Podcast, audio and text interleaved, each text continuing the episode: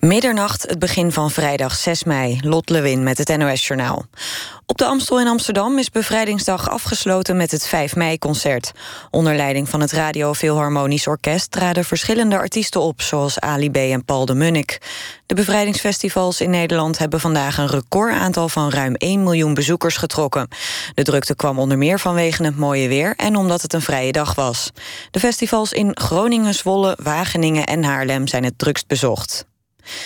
Staatssecretaris Van Rijn vraagt de gemeente zelf om na te gaan of ze niet te zuinig zijn geweest met hun budget voor zorg en ondersteuning thuis. Eerder vandaag werd bekend dat bijna alle gemeenten geld overhouden. Er is zeker 310 miljoen euro op de plank blijven liggen. Het is geld dat gemeenten kregen voor onder meer woningaanpassingen, begeleiding of huishoudelijke hulp.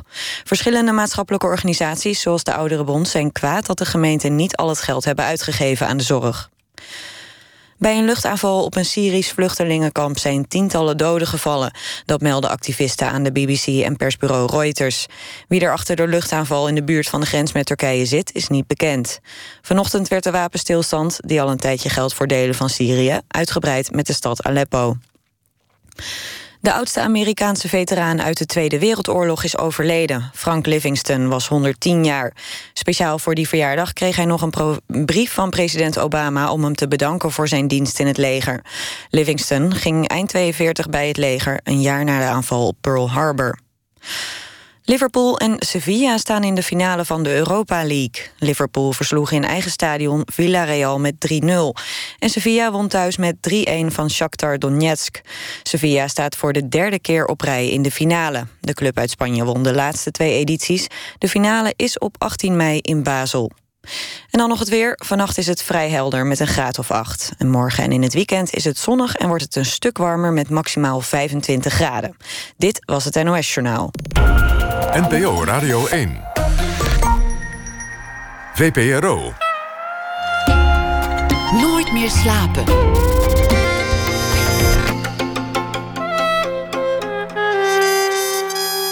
Met Pieter van der Wielen. Goedenacht en welkom bij Nooit meer slapen. Vorige week werd het nog uitgevoerd in Nederland. De tiende van Mahler. Een meesterwerk vonden de kranten. Ook al heeft Mahler het zelf nooit kunnen afmaken. Geldt voor veel, wel meer meesterwerken. De Unvollendete van Schubert bijvoorbeeld. Of de laatste kreten van Freddie Mercury. Wat moet je doen met zo'n onafgemaakt kunstwerk? Afmaken of afblijven?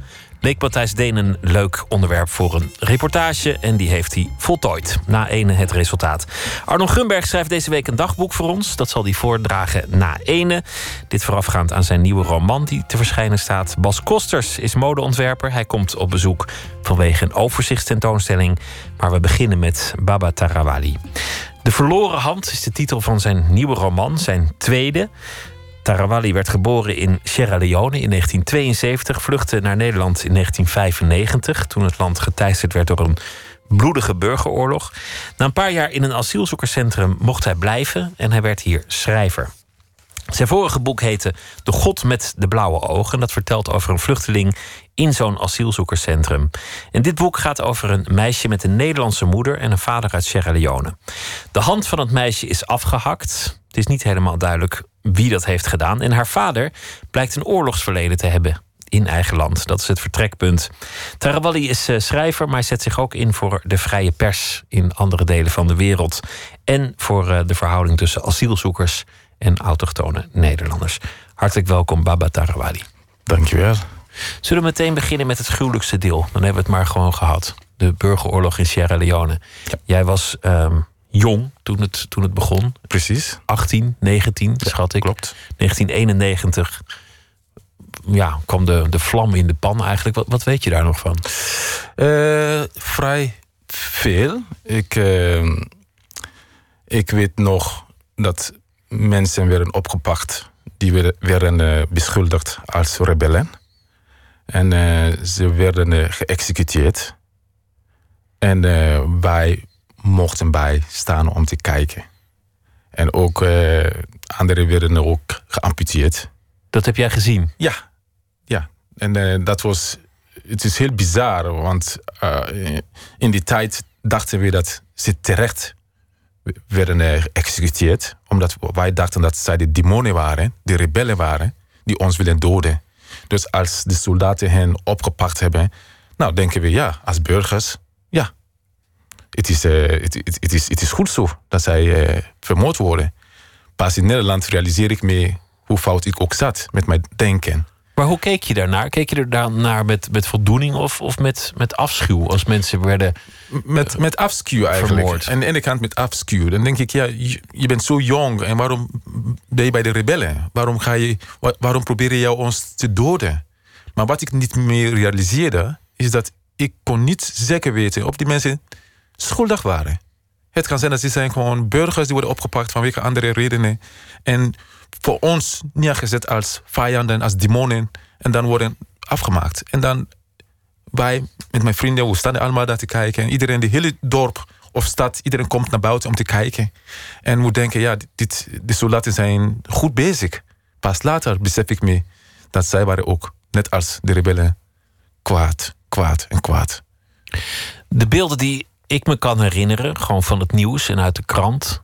dat zijn de gedrogeerde kindsoldaten. Die, die alsmaar jonger en jonger werden. Ja. Die zelf waarschijnlijk getraumatiseerd waren. Die tot alles in staat waren. Die, die werkelijk nergens meer voor terugdeinsten. Klopt. En de vraag die, die stelselmatig aan mensen werd gesteld: korte mouwen, lange mouwen.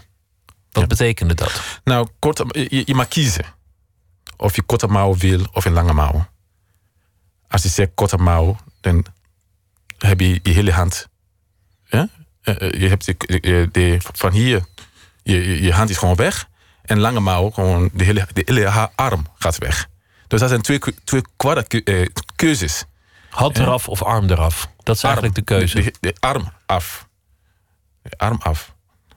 Er zijn duizenden mensen toen in die tijd zo geamputeerd. Er Ja. zijn ook eh, enorm veel verkrachtingen geweest. Klopt. Martelingen, mensen verdwenen, eh, executies, massa-executies. Wat was het moment dat jij dacht als jonge man... nu moet ik maken dat ik wegkom? Eh, het gebeurde toen. eh, ze begonnen, het begon, de soldaten begonnen ons te vragen om loopgraven te gaan graven.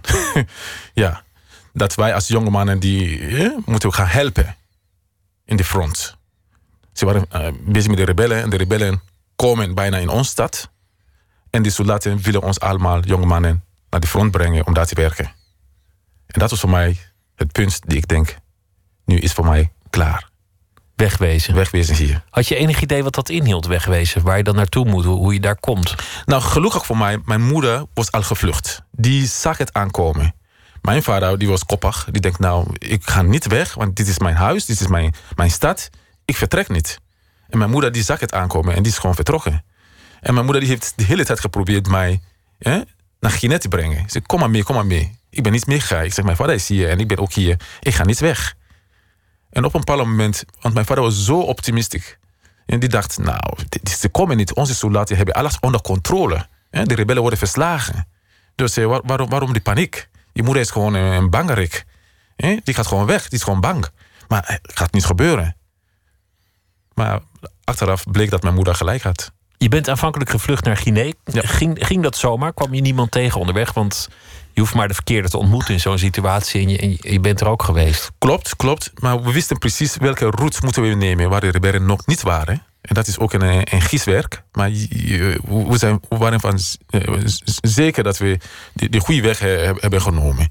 Het, sommigen hadden pech.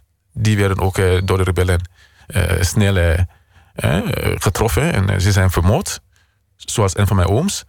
Maar ik had, ik had gewoon geluk gehad. Je noemde het demonen net aan het begin. Die Ja. jongens werden geëxecuteerd. Daar begon het voor jou mee. Je moest toekijken. Sommigen werd eh, eh, de hand afgehakt. Anderen die werden afgeschoten. Dat waren demonen. Demonen kan je spreekwoordelijk opvatten. De kwaden. Ja. Je kunt het ook magisch opvatten. In, in jouw nieuwe boek, De Verloren Hand... is de wereld betoverd. Hier in Europa is de wereld onttoverd. We, we proberen eigenlijk alles te verklaren. Zelfs de gelovige mensen hier die proberen nog zoveel mogelijk rationeel te verklaren. De, de Afrikaanse manier van denken is, is wezenlijk anders. Alles heeft een mate van magie, betekenis. Er zijn andere krachten die je niet kunt zien.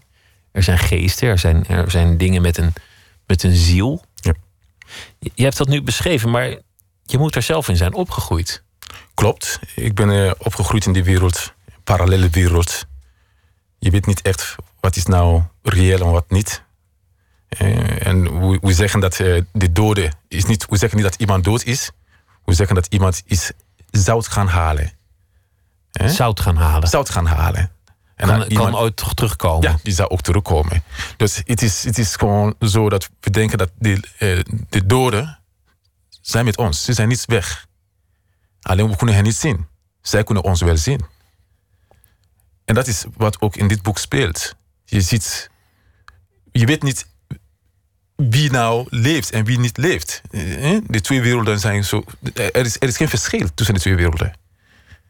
En dat is de wereld waarin ik opgegroeid ben. Mijn moeder, die is. Uh, ze, ze gelooft echt in, in, in, in, de, in de wereld van de onzichtbare. En ze probeert mij ook te laten geloven. En in, in die tijd die ik, in Sierra Leone woonde, ik geloofde ook dat dat zo is. Totdat ik naar Europa kwam.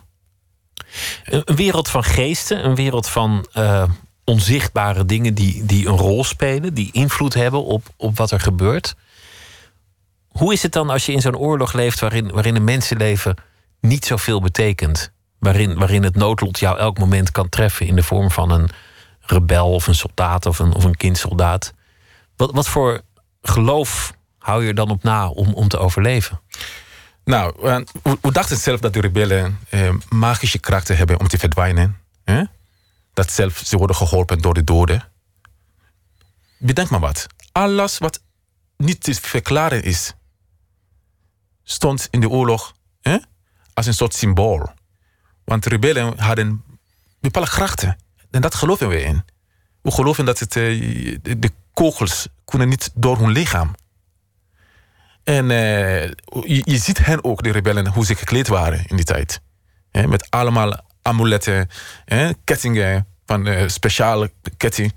En ze geloven allemaal dat, ze, dat zij kunnen verdwijnen. Dat zij kunnen ook in de wereld van de doden gaan en terugkomen. En onze, ja, het was gewoon iets wat, wat, wat heel moeilijk was om, om, om te begrijpen voor iemand die niet in de wereld is opgegroeid. Wat voor rituelen had je dan om, om dat af te wenden? Nou, had je een geluksarmband? Ja, mijn, gebruikte je kruiden? Het is wel grappig, want mijn broer was soldaat. En uh, toen hij naar de front ging om te gaan vechten, mijn vader heeft hem een amulet gegeven. En mijn vader heeft hem gezegd dat die amulet eh, hem gaan beschermen tegen kogels.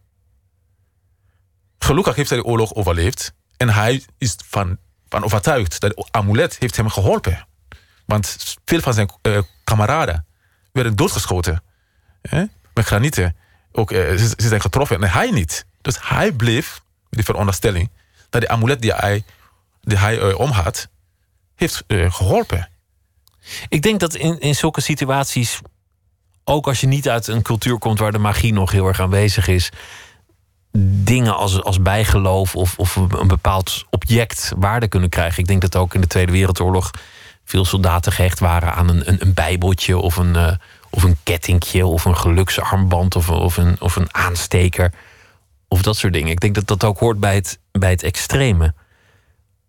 Maar je beschrijft ook in je boek dat, dat het een heel collectieve cultuur is. Je moet het niet zien zoals, zoals hier het individu maakt zijn eigen beslissingen je bestaat eigenlijk amper als individu. Klopt. Leg eens uit. Uh, ja, kijk, in Sierra Leone, we leven in de wij-cultuur. Dus zelf ik als baba, hè, ik ben eerst... Uh, mijn achternaam Tarawali is belangrijker dan mijn eerste naam. Veel mensen noemen mij Tarawali, niet baba. Baba is niet belangrijk, baba is de individu. Tarawali is trouwens de, de, de Engels variant van Traoré. Traoré. Net als uh, Rokia Traoré, de Malinese zangeres. De, zangeres, ja. Dus Traoré is eigenlijk de naam die belangrijk is. En dat is de groepsnaam. Dus ik als persoon ben ik niet zo belangrijk. En alles doe je voor de groep. Je, je, bent een, ik, ik ben van de Madinka-stam. En, uh, en ik hoor bij die groep. Dus die wij is belangrijker dan, die, dan, dan ik. En, maar ik merk zelf dat ik als individu in Sierra Leone dat, ik, dat ik wil mijn, individu- mijn individualiteit wil ik nog naar, naar, hè, naar- naar- versterken. En daar word ik voor niet, eh, ja, ze, ze- waren niet echt blij mee, mijn familie. Dat, dat hoort niet. Het is tegen Dat de niet. etiketten om, om individuele ambities Nee, te en, hebben. en, dat, en dat, dat was zichtbaar bij mij.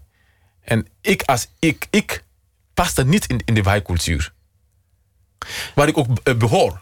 Want, want jij, no- jij noemt Rokia Traore. Ja. Eh, Dit, dit punt houden we even vast. Maar jij noemt Rokia Traore, de zangeres. Die heeft, die heeft veel succes in, in Europa. Die komt uit een familie. eh, nee, zij juist net niet, geloof ik. Maar er zijn, er zijn veel beroemde zangers die komen uit een familie waar je zanger wordt. Zoals in een andere familie word je timmerman. Klopt. Dus niet jouw talent bepaalt wat je gaat doen, Maar je achternaam je achternaam. klopt. Dus als jij zanger had willen worden, dan, dan was dat al moeilijker geweest dan wanneer iemand anders dat had. Zoals mijn doen. zus. Mijn zus die kon heel goed zingen. Maar mocht niet van mijn vader. Omdat wij zijn Traoris. De Traoris mogen niet zingen. Dus haar talent was van haar afgenomen. Andere families zingen. Ja, andere jouw families familie zingen. niet. En, en de Kuyatis bijvoorbeeld. Die mogen zingen. En niet de Traoris.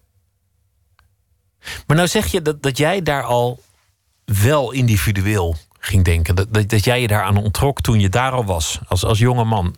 Hoe ik, kwam dat? Ja, ik stel veel vragen en ik wil heel veel dingen weten. En af en toe sturen, sturen ze mij gewoon weg. Mijn vader zegt, ga maar gewoon weg daar. Je wil gewoon alles weten. Je vraagt te veel. Donder nou maar even op, je, Ja. je stelt veel Ja, vragen. je, je stelt te veel vragen. En eh, je wil veel weten. En eh, hij zegt altijd, die jongen moet er gewoon voor oppassen. Want die jongen die, die, die, die, die heeft een soort... eh, die een kent soort- zijn plaats niet. Nee, Die, nee. die heeft nu al spaties. Ja, ja die, wil- die, die, die wil te veel. Waar kwam dat vandaan? Hoe, hoe kan je als, je als je zo diep geworteld bent in een cultuur waarin dat collectieve je wordt, wordt bijgebracht, hoe, hoe kan je daar ineens een individueel denker Het was heel moeilijk. Het was heel moeilijk. Maar, maar waar begon dat? Het begon met eh, dat ik... Na, na, ik was 12 jaar toen ik naar kostschool ging. En dat was een speciaal school voor, voor toekomstige leiders van het land. Worden ze daar gekweekt eigenlijk. En eh, dat is ver van huis en ik moet daar weg. Ik moet van, van mijn familie weg. 12 jaar oud. En ik was op mezelf. En daar begon ik voor mezelf te zorgen. Daar heb ik ook geleerd om te sparen. Je was, je Ja. was lo- losgesleurd van je, van je omgeving, van je, van je, Ja. Van je gemeente, van je, van je familie. Precies. En daar moet ik gaan eh, leven. En Ik leef gewoon op school en ik ga naar school. En eh, kom ik terug. Ik moet alles plannen voor mezelf. De discipline moet ik zelf brengen. Om, om daar te overleven. En eh, daar heb ik mezelf... Ik denk dat de in- individualiteit... Daar is iets zichtbaarder geworden. Want vluchten is ook een daad van individualiteit. Klopt. Tenzij wanneer je met z'n allen vlucht. Maar dat was in die tijd nog niet zo heel erg aan de hand. Nee, maar Jij dat ik alleen. Veel vluchtelingen die hier komen zijn eigenlijk de ik... die niet in de wijk passen. Daarom zijn ze gevlucht. De ik die niet in de wei past. Ja. Dat, dat is wat maakt dat je kunt vluchten. Dat, dat is wat, want we hebben miljoenen mensen die gewoon blijven thuis. Die zijn niet gevlucht. En wij hebben het hier net alsof alle mensen willen van uit hun land vluchten naar Europa. Maar er zijn miljoenen. Mijn moeder die zou nooit naar Nederland komen. Ik heb geprobeerd, elk jaar probeer ik haar hier te brengen. Ze wil het gewoon niet. Ze komt met smoesjes. Ze wil het niet. Er zijn velen die gewoon de stap niet nemen om hier te komen, om te vertrekken. Dat willen ze niet. Dat is ook een thema als, als het gaat over de gruwelijkheden die, die hebben plaatsgevonden in, in Sierra Leone, maar ook in, in Liberia en in heel veel andere landen. Je hebt misschien slecht gedaan naar de mensheid. Je hebt misschien verschrikkelijke dingen uitgespookt.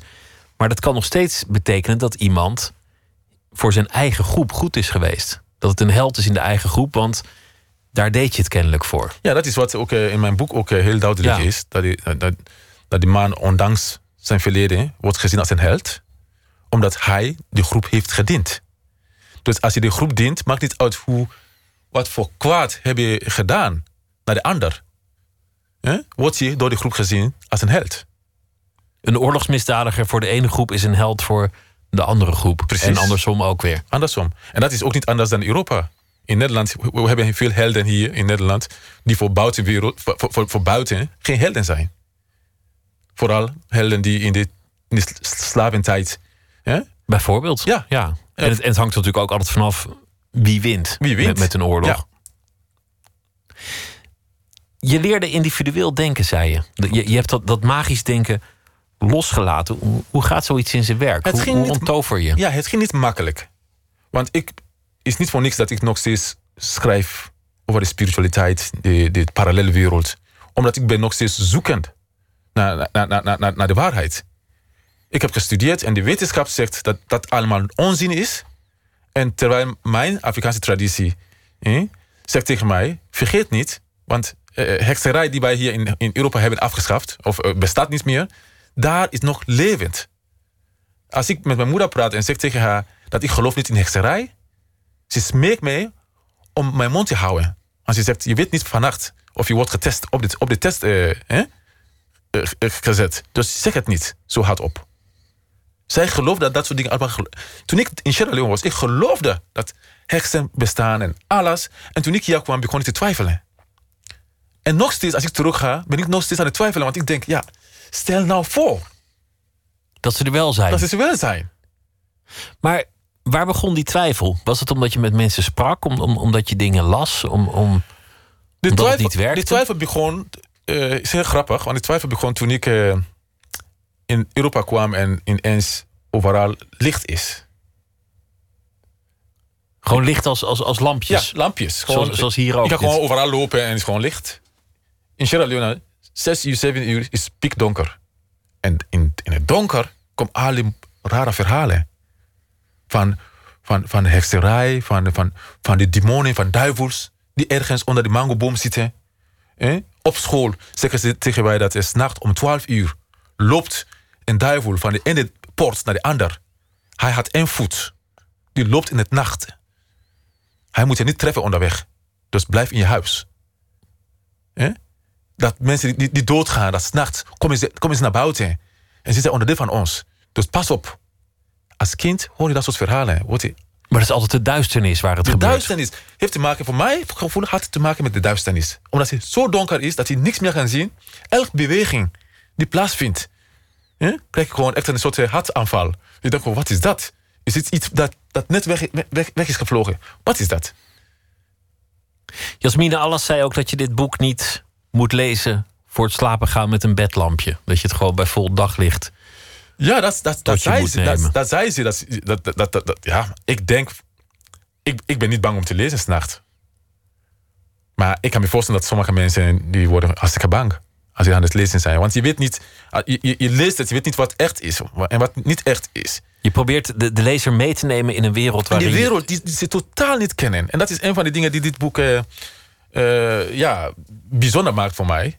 Omdat probeer een wereld neer te zetten die de Hollander nooit, nooit kan snappen. een wereld waarin alles parallel kan bestaan. De levende, de dode, De dode. het tastbare, het spirituele. Alles zit erin. alles loopt door elkaar Alles loopt door elkaar. En en grijpt in in de andere wereld. in die andere wereld. En je hele wereld wordt beheerst door ook mensen van buiten. Die je niet ziet. Wie zegt nu dat wij met z'n twee alleen hier zitten? Misschien zijn al mijn voorouders hier met ons. Ze luisteren ook mee. Het kan ook zijn dat het, eh, ja, zijn bepaalde mensen ook van jouw voorouders die ook hier zitten nu. Met ons te luisteren, naar ons te kijken. En een glimlach op hun gezicht. Ik denk dat in heel veel hoeken van de wereld dat soort gedachten prominent zijn. Ja, in dat soort, eh, waar je vandaan komt, dat is heel aanwezig. Heel erg aanwezig. Dat, dat, dat die, en ook, eh, je, je moet oppassen om, om, om iemand die ouder is dan jij niet uit te schelden, bijvoorbeeld. Dat brengt ongeluk. Dat brengt, ongeluk. Laten we het straks hebben over wat er gebeurde toen je naar Nederland kwam en hoe je, hoe je schrijver bent geworden. Maar eerst eh, wil ik aankondigen dat we morgen in dit programma de Surinaamse zanger Django Macroy te gast hebben. Esther Naomi Perkin zal met hem praten over eh, allerhande dingen. We luisteren vast naar een van zijn stukken, The Next One.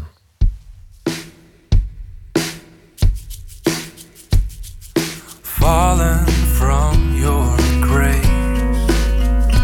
You sit quietly at the table, and I wish I could make you see it's not your fault. He couldn't love you back. Maybe the next one will be good. Maybe the next one will be different. Maybe the next one will call you. It's you off your feet. Maybe the next one. Maybe the next one.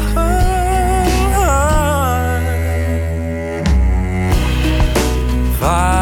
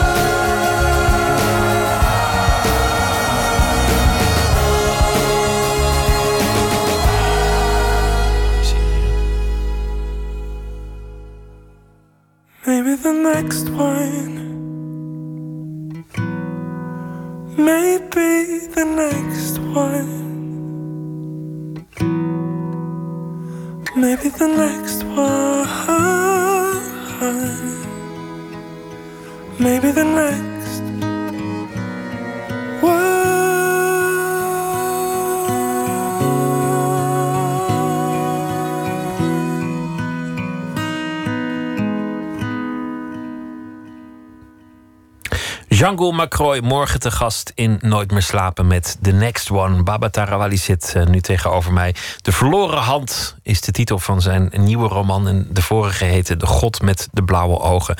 Je vluchtte uit Sierra Leone voor het geweld. Je kwam terecht in Nederland. Klopt. Nou, ongetwijfeld een complexe tocht. Maar, maar die, eh, die slaan we even over, omdat dat we nu al zoveel horen over, eh, over boten en, en, en grenzen en dat soort dingen. Was vast, was vast ingewikkeld. Je komt terecht in zo'n centrum, zo'n asielzoekerscentrum. Hoe lang heb je daar gezeten? Ik heb zeven jaar lang in een asielzoekerscentrum gezeten. Zeven jaar lang. Zeven jaar lang. Je mag niet werken. Mag niks doen, mag niet werken. Je hebt geen cent te makken. Nee. Je, je deelt je kamer waarschijnlijk het grootste deel Ja, van de ja, tijd. Ja, met drie andere gekke mensen. Hoe groot Ja. was die kamer? Nou, twee bij twee, denk ik. Klein, kleiner dan dit, eh, wat we, waar- waar we hier zitten. Is gewoon drie keer. Twee bij twee met z'n drieën, dan, dan, dan lig je echt voor Ja, is lepeltje, Dat- Lepeltje daar. En eh, soms lig je gewoon boven. hè, Dubbelbed, oh ja, hoogslaper. En eh, ja, het is gewoon krap. En eh, daar leven we weer. We hebben een kleine televisie hangen. maar mensen snurken, mensen, mensen laten scheten in hun slaap. Mensen, Ja, ja, en ook mensen hebben nachtmerries s'nachts. En je wordt, iedereen kan gewoon wakker worden. Als iemand echt aan het schreeuwen is, die is gewoon in zijn slaap. Ja. En het kan zijn dat, dat je na een aantal jaar te horen krijgt: sorry, we geloven je verhaal niet, of, of je voldoet niet aan de eisen, of wat voor reden ook. Het is allemaal voor niks geweest. Nou, dat, heb ik, dat hebben ze ook tegen mij gezegd op een bepaald moment toen een vredesakkoord werd eh, gedaan tussen de rebellen en de, en de overheid. Dan krijg je dat soort bericht gelijk van de IND. Het is weer veilig, ga maar terug. Ja. En, en, en twee weken later was er nog een bloedige, eh, bloedige eh, gevochten, eh, gevochten weer. En toen hadden ze dat gezegd, nou, ja, je mag weer blijven totdat het gevecht helemaal klaar zijn. Dus zo ging het een beetje in die tijd. Wat hield je op de been? Hoe, hoe zorg je dat je dan in zo'n situatie niet dol wordt, of, of de moed verliest, of, of helemaal niet meer dat stapelbed uitkomt? Op een bepaald moment besloot ik dat ik laat me niet gek maken.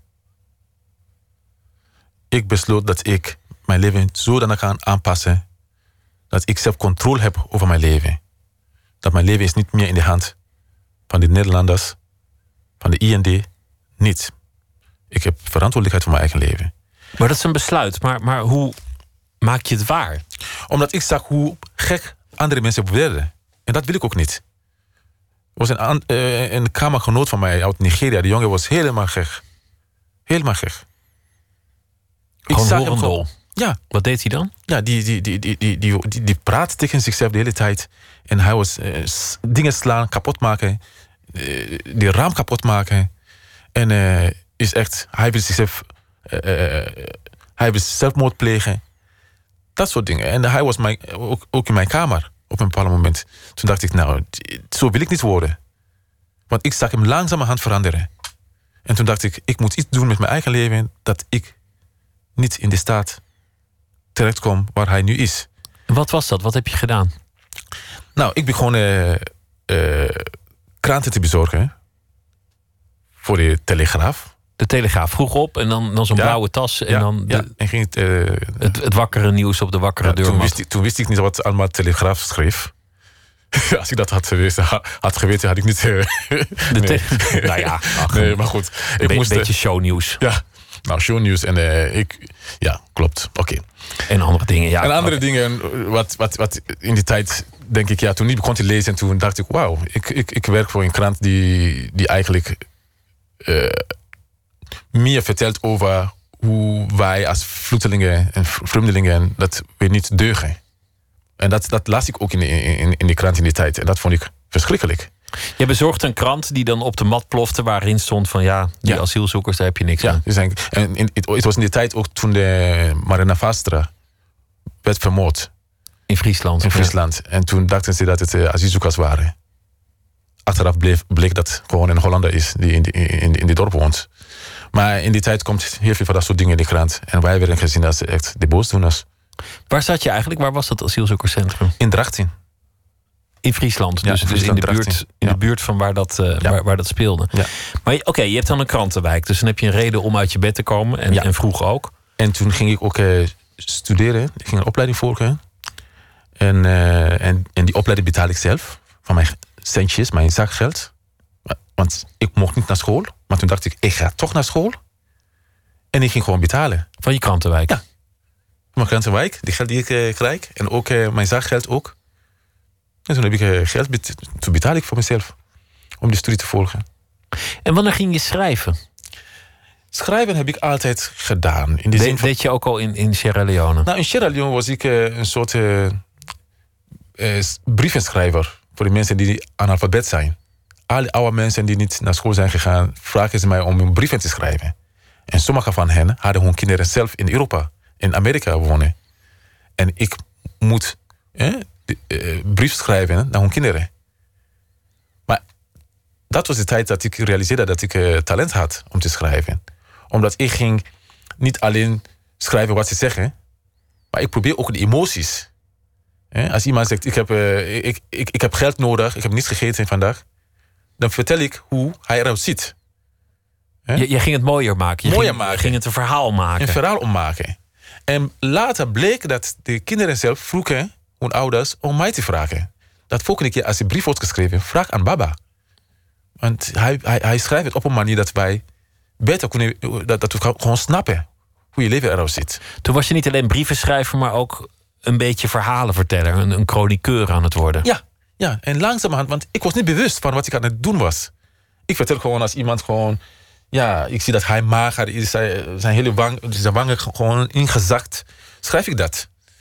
En, en de ogen en hoe hij, om honger te kunnen eh, eh, eh, ja, omschrijven. Zodat de kinderen kunnen snappen hoe, wat voor ellende hun ouders ondergaan. En dat, want ik kreeg ook zakgeld van mensen. Als ik schrijf, dan krijg ik geld. En dan had je, had je zelf ook weer wat. Had, je- had jij eigenlijk honger? Speelde dat in, in jouw leven in Sierra Leone een rol? Wa- wa- Was er wel eens voedselgebrek thuis? Nou, als kind eerlijk te zijn, ik heb nooit gemerkt dat ik weinig at. We eten wel. Omdat ho- honger, ja, of armoede is wanneer je vergelijkt. Hè? Als wij allemaal in de buurt, dezelfde situatie zijn, we eten één of twee keer per dag. Dan is voor mij niet een reden om te zeggen dat ik heb honger. Dus ik besef mij niet dat ik weinig at. Je maag knort ook niet. Je voelt je ook Nee. niet een beetje, beetje stom. Maar, maar hoeveel, hoeveel maaltijden per dag dan? Soms één keer.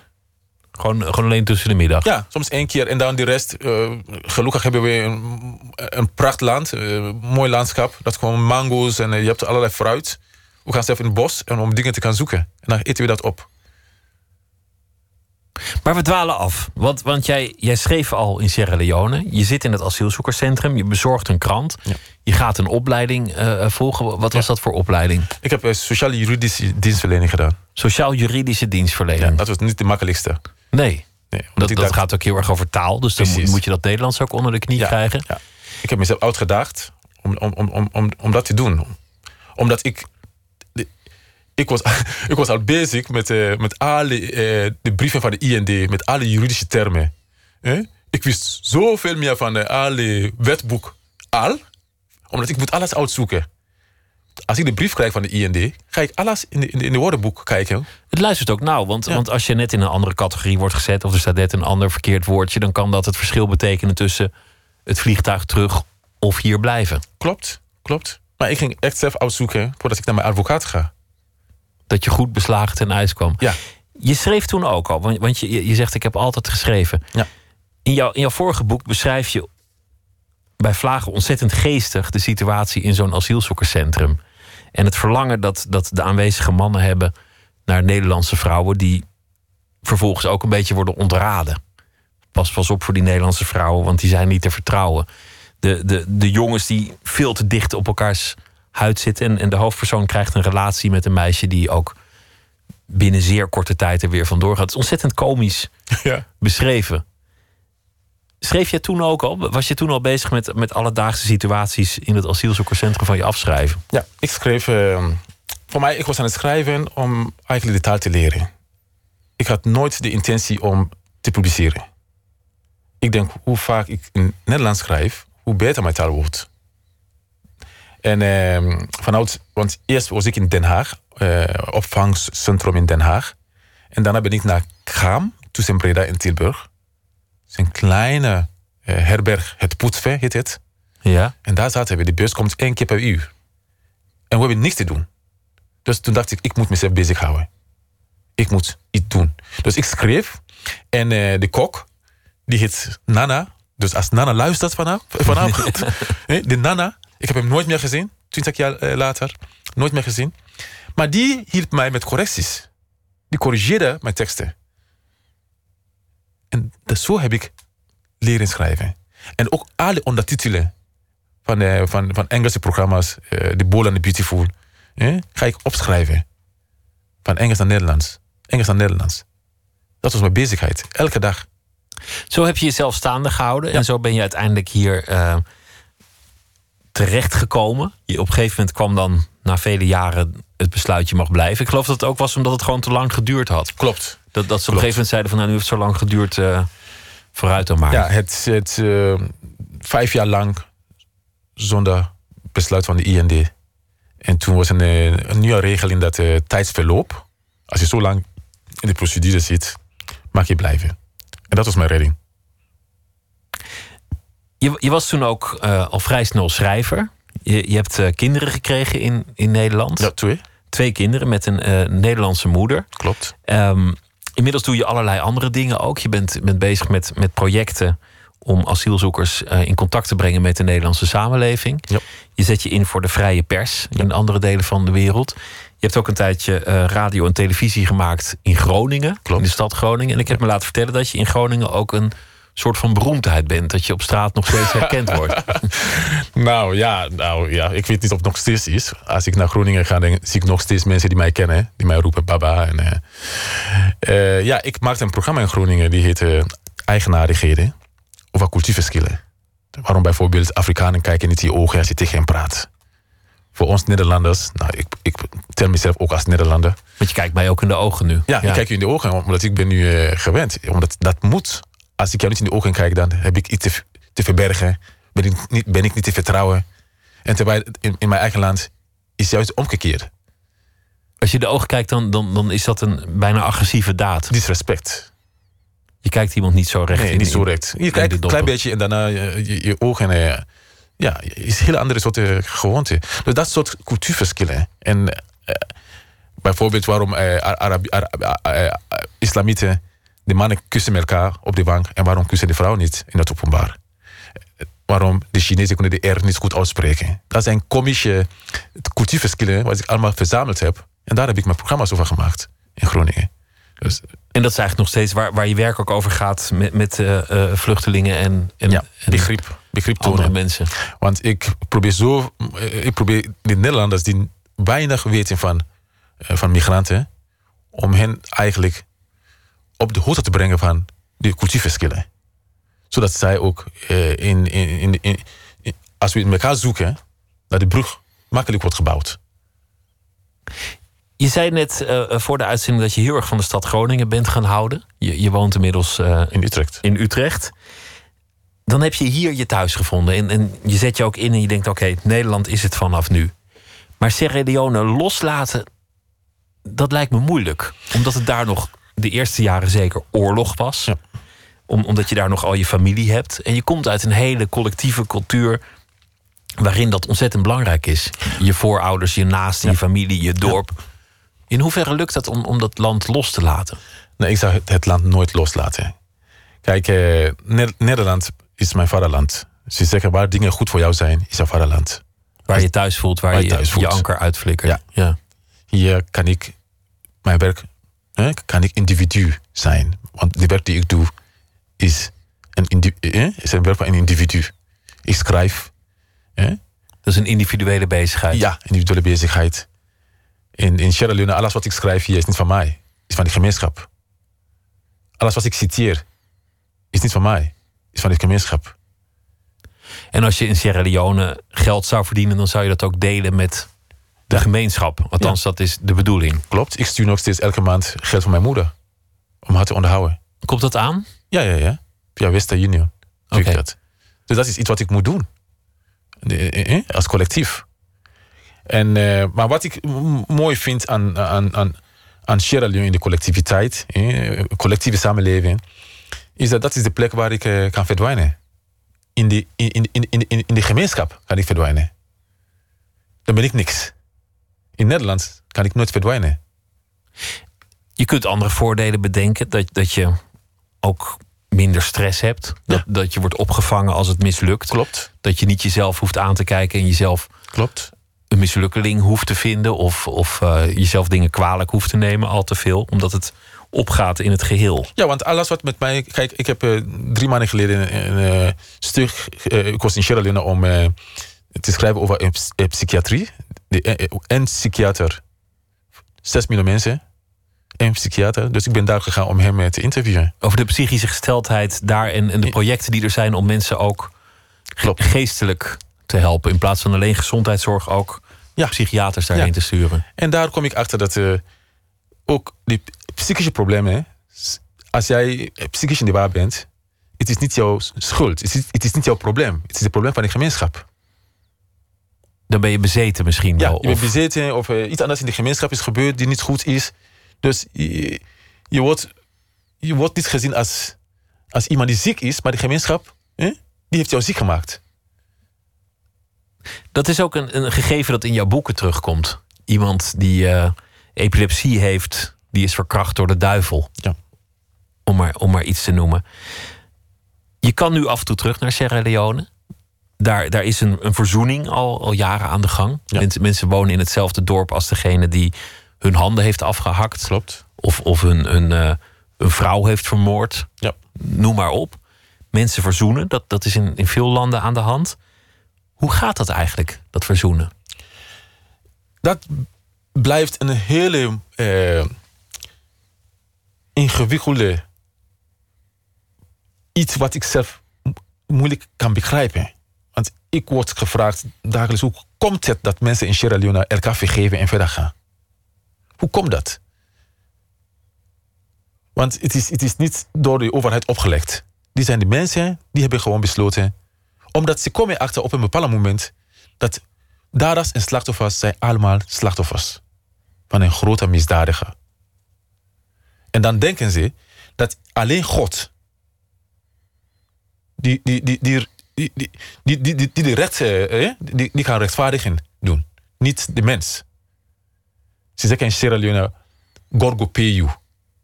Als jij iets slecht doet eh, tegen mij, dan zeg ik tegen jou, Gorgo peyu. Allah, God, Allah zou jou wel straffen. ja, Of God ga- zou jou eh, betalen. God zal het wel doen, hoef ik niet te Ja, doen. hoef ik niet te doen. Aan de ene kant, je zou zeggen, ja, God. Maar aan de andere kant, denk ik, die mensen moeten worden, hè? ze moeten berecht worden door de overheid.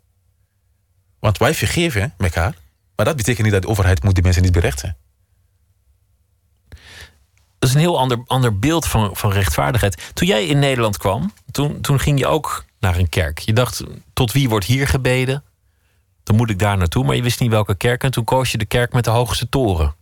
Is dat waar gebeurd? Nee, dat is niet eh, waar gebeurd. Het is, eh, dat is fictie. Eh, ik ben zelf eh, naar de kerk gegaan in Drachten. En niet alleen een kerk, nou, gereformeerd, vrijgemaakt kerk. Had je enig idee wat dat betekende, gereformeerd vrijgemaakt? In die tijd wist ik helemaal niet. Had, je, had je enig idee tot, tot welke god daar gebeden Nee, werd? nee. En of dat dat het er maar één was? het kon mij niet eens schelen. Je dacht gewoon, hier moet ik zijn, want hier gebeurt het hier. Ik wil er bij mensen zijn. Ik wil er bij Nederlanders zijn. Om hen te begrijpen. Want ik werd geïsoleerd in het asielzoekerscentrum. Ik wil ook toenadering zoeken naar de Hollanders. Om hen te begrijpen. Om de taal te leren. Omdat ik wist dat ik moet onderdeel zijn van de gemeenschap. Als ik dat niet doe, dan blijf ik nog een eenling. Dus dat was meer een, een, een sociaal motief. Ben ben je eigenlijk gelovig geworden in die kerk? Nou, ik, ik, ik, ik geloof in God. Alleen, het is, het, is, het, het is in die tijd, ik denk, ja, we bieden allemaal tot, tot God. Dus eh, dat was voor mij gewoon perfect. En eh, ja, en het feit dat ik onderdeel ben van hen. En elke zondag nemen ze mij thuis, bij hun eigen, bij, eh, thuis. En ik ben gewoon onderdeel van hun gezin. En ik werd bevriend met hun kinderen. Ik leer de taal sneller.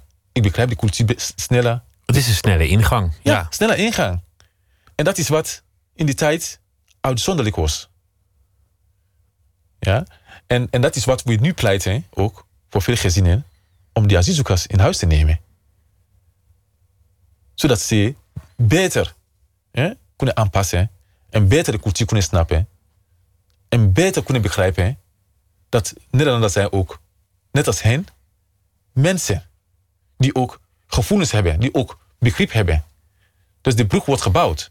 Maar als we gewoon los van elkaar leven, dan lijkt het alsof de ene hè, is, is, is een soort eh, mens die, die anders is dan, dan, dan, dan wie jij bent als asielzoeker.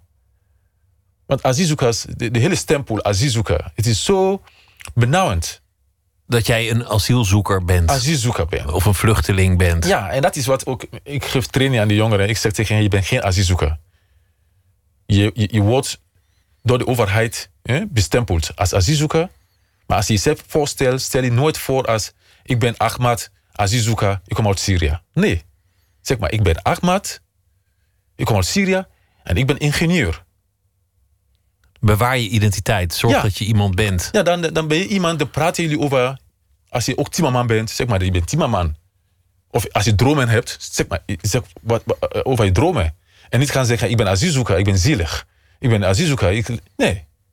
Want we hadden het over jouw verhaal. Heel beknopt. Maar waarschijnlijk kwam, kwam jij nog in een makkelijkere tijd aan dan al die mensen nu. Waarschijnlijk was het twintig jaar geleden nog eenvoudiger dan het nu is. Om de eenvoudige reden dat, dat het klimaat zo streng is geworden. Dat, dat het er zoveel zijn op dit moment. Nee, nee, klopt niet. Nee? Kijk, in die tijd, toen ik naar Nederland kwam, had je geen internet, had je geen mobiel telefoon, geen Facebook, hè? Geen Twitter. Dus je had confrontatie face-to-face. Mensen die jou niet mogen zeggen tegen jou, we mogen de asielzoekers niet. Ze demonstreren voor het asielzoekerscentrum in Drachten. Ze zeggen dat ze willen ons niet. Nu demonstreren mensen achter een pc. En daar zijn de overheid zelf bang voor die mensen achter pc, dat de mensen die echt live zijn. Dus online is nu de, de nieuwe angst. Dus in mijn tijd was de confrontatie echt face-to-face. Je ziet iemand die jou niet mag. Dat is veel enger. Is veel enger. Want die computer kan je uitzetten. Ja, de, computer, de computer je kan uitzetten. Als je, uit- of, maar toch zijn we bang voor al de commentaar op, de, op, op, op Facebook, op Twitter. Van mensen die, die, die, die, die, je, die je niet kent. Maar ze schrijven dingen waar de overheid zelf bang voor is. Ik denk dat, dat het ook wel van alle tijden is. Ik denk dat, dat, dat elk volk in de wereld altijd bang is voor, voor anderen, voor, voor nieuwelingen. Voor... Ik denk dat het ook gewoon de menselijke conditie is om altijd vrees te hebben voor andere groepen. Nou, in die tijd, eh, kijk, wat maakt het, maakt het in die tijd iets makkelijker? We hadden niet een, een, een politieke partij die, die echt, echt eh, eh, duidelijk aangaf dat we, we, we, we- we willen de migranten niet. Was wel een soort, maar niet echt zo hard als nu. Dus in, in tijd hadden we dat niet. Maar we hadden wel mensen die, die ons niet mogen. En ik, ik, ik begrijp het een beetje. Kijk, in Drachten bijvoorbeeld. Ochtends wo- worden ze wakker en zien ze gewoon dat hun stad is verkleurd. Het was een totaal 99% blanke stad. In één keer komen 1500 asielzoekers. En we gaan naar de Aldi om de boodschappen te doen. Dan zie je gewoon dat we lopen met 12 man, of 6 man, 8 man achter elkaar. En dat begrijpen ze niet. Ze zien hoe stad veranderen. Dat begrijp ik. Dat mensen angstig worden. En vooral de, jongen, de, jong, de, jongens. En ik zeg altijd, ja, de meisjes hadden geen probleem mee. Want het was, was diversiteit aan keuzes. Want we werden interessant eh, eh, gezien door de, door de meisjes. Maar de jongens, ze, zag, ze, ze zag- zagen ons als bedreiging. En dat hoor je Wilda zelf, zelf zeggen. Testosteronbommen. Ze komen onze vrouwen van, van ons afpakken. Die angst in die tijd was ook heel groot. En alleen in de jaren negentig zag je ze gewoon buiten het, eh, het centrum staan. We hadden het ook nog kunnen hebben over ebola. Want dat heeft je, je land ook nog getroffen in, in de, de tussentijd. De, de ergste plaag lijkt voorbij nu. Het, het is onder, onder controle. Ja. Hoe vaak ga jij terug eigenlijk? Eh, normaal gesproken ga ik drie keer per jaar terug. Dit jaar ben ik nog niet teruggegaan. En eh, ik ben in december voor het laatst terug. Maar ik ga vaak terug. Twee keer of drie keer per, per jaar. Het blijft toch ook bij jou horen. Je blijft bij die familie. Maar je, je vaderland, zoals je net zei, dat is hier. Mijn vaderland is Nederland. En Sierra Leone blijft mijn moederland. En eh, ik probeer beide werelden hè, te dienen. Mijn verantwoordelijkheid in Nederland neem ik. En mijn vera- verantwoordelijkheid in Sierra Leone neem ik ook. Als je daar kunt helpen, als je daar mensen op ideeën kunt brengen, dan doe je dat ook. Doe ik graag. En ik heb het gevoel dat eh, in Nederland... Ik kan weinig... wei- ja, ik kan wel iets betekenen. Maar in ben ik, kan ik nog meer betekenen. Kan ik nog meer betekenen. Hier is bijna alles voldaan.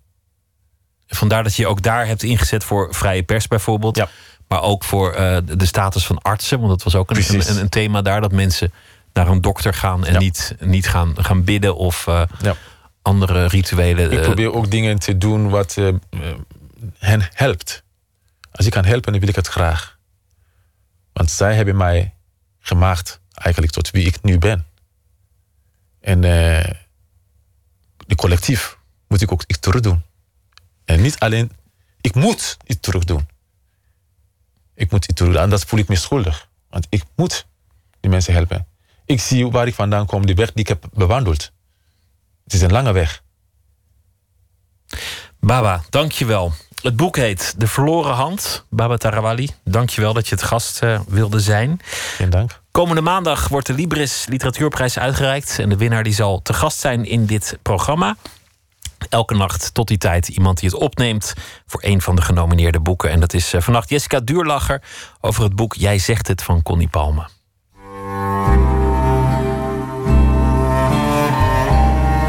Jij zegt het, vind ik een heel mooi boek. De toon, daar begint het al mee. De intensiteit en de ademloosheid, de meedogenloos volgehouden stijl van hartstochtelijke poëtische pathos, waarmee Connie Ted Hughes over zijn bruid Sylvia Plath laat vertellen. Over haar weerdegang en over de weerdegang van hun liefde. De zinnelijkheid ook, waarmee ze hun relatie kleurt. Haast niemand komt daarmee weg en Connie wel. En dan de originaliteit van de vorm, essiastiek in de huid van fictie. Een veel beschreven werkelijkheid gestileerd tot een roman. Dat is bijzonder. Dat Connie al jaren bezig is met het thema van de Judas is nauwelijks een geheim. Ze heeft het er meermalen in interviews over gehad. De Judas, de verrader die de intimiteit verraadt en de kennis die voor hem alleen is bedoeld deelt met anderen, met vreemden. En wat onderscheidt Judas van een schrijver als je het zo bekijkt? Het is een thema dat haar na aan het hart ligt.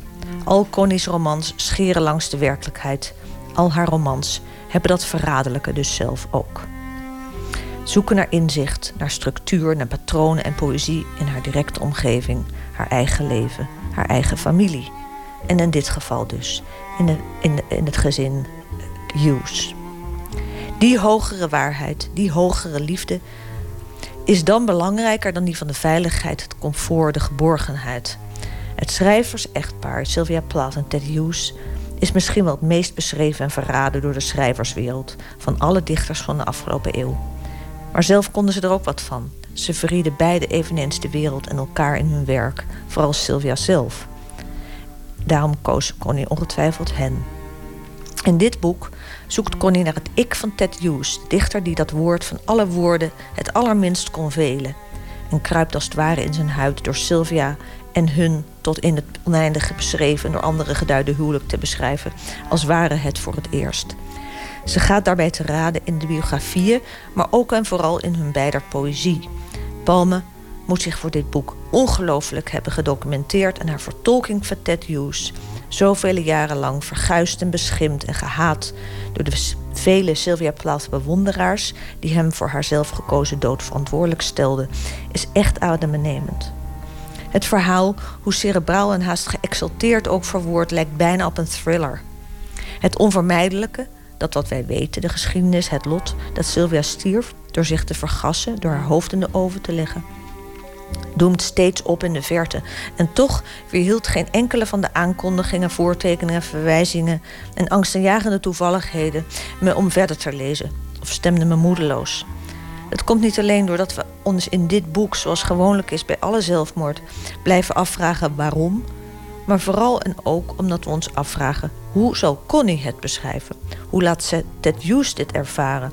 En met welke verbale middelen gaat ze ons naar deze gruwelijke gebeurtenis toeleiden? En dat is de grote literaire verdienste, het grote talent van dit boek. Connie weet ons te verleiden en krijgt het voor elkaar ons een ongewone hartstocht te laten opvatten voor Hughes en Plath, wier verhaal we al zoveel malen hebben gelezen en gehoord. Maar ook voor de literatuur zelf en de poëzie. We gaan Hughes begrijpen in zijn wanhoop en verdriet om de demonen van zijn vrouw, hoe die hem beklemmen en verstikken. Geen sinecure. Voor feministen was Ted Hughes altijd een monster van machismo. Maar in dit boek geeft Connie die macho een overtuigende menselijke tragische stem. En in de weerspiegeling die Hughes verhaal oplevert, krijgt de kunstenares Plath die op haar beurt ook. Wat Palme bovendien zo geloofwaardig krijgt, is dat niet Hughes overspel haar naar het moment van waanzin toeleidde, maar dat Plath al vanaf het begin niet te redden was. De vrije poëtische kern die Plath door toedoen van Hughes had gevonden in zichzelf, bleek in haar geval ook een zelfverterend, zelfvergiftigend vermogen te zijn, waarmee ze zichzelf steeds dieper in haar depressie duwde. Palme ontsluiert het karakter van Ted Hughes, verraadt hem daarmee zo je wil. En zonder dat het ergens staat, voel je op elke bladzijde hoe de schrijfster en haar object Hughes met elkaar verwant zijn. Ja, dit is een schitterend, dubbelkantig schrijversportret. En een perfecte roman, waardoor we iets over de magie van de literatuur te weten komen, door het lezen ervan. En dat verdient, naar mijn idee, de Librisprijs. Jessica Duurlacher vindt dat Connie Palme de Libris Literatuurprijs moet winnen voor het boek Jij zegt het. Een bijdrage van Inge Ter Schuren maandagavond is die uitreiking van de Libris en de bekendmaking van de winnaar. En die winnaar die wordt even later uh, aan de tand gevoeld door Esther Naomi Parkin in dit programma. Nou, we gaan zo meteen verder. Twitter, het VPRO NMS. We zitten op Facebook en we hebben ook een podcast via iTunes of de website van de VPRO. Op Radio 1, het nieuws van alle kanten.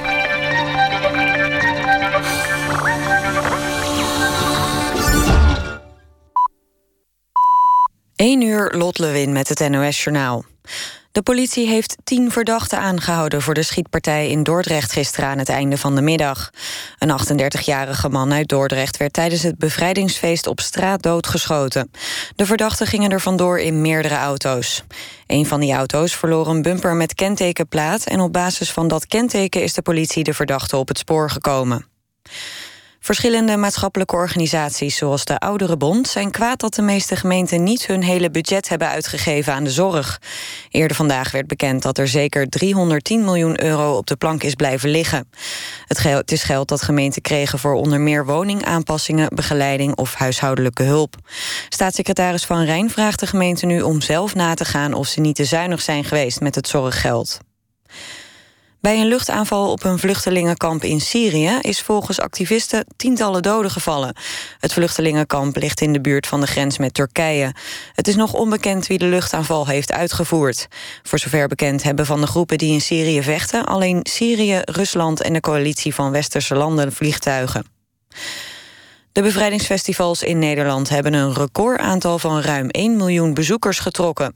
De drukte kwam onder meer vanwege het mooie weer en omdat het een vrije dag was vanwege hemelvaart. De festivals in Groningen, Zwolle, Wageningen en Haarlem zijn het drukst bezocht. Onbekenden hebben vernielingen aangericht in een kapel in Tegelen. Volgens de Limburgse zender L1 zijn er spullen op het altaar vernield... en zijn er Arabische leuzen en hakenkruizen op diverse voorwerpen gekookt. De politie kan het bericht niet bevestigen. En dan nog het weer. Het is vannacht vrij helder met een graad of 8. Morgen en in het weekend is het zonnig en wordt het een stuk warmer met maximaal 25 graden. Na het weekend neemt in het zuiden de kans op een bui geleidelijk toe. En dit was het NOS Journaal. NPO Radio 1. VPRO. Nooit meer slapen.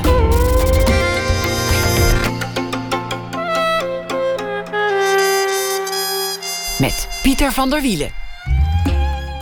De tiende van Mahler of de Unvollendete van Schubert of Victory Boogie Woogie. Wat moet je eigenlijk doen met onvoltooide meesterwerken? Afmaken of afblijven? Zometeen een bijdrage van Matthijs Deen.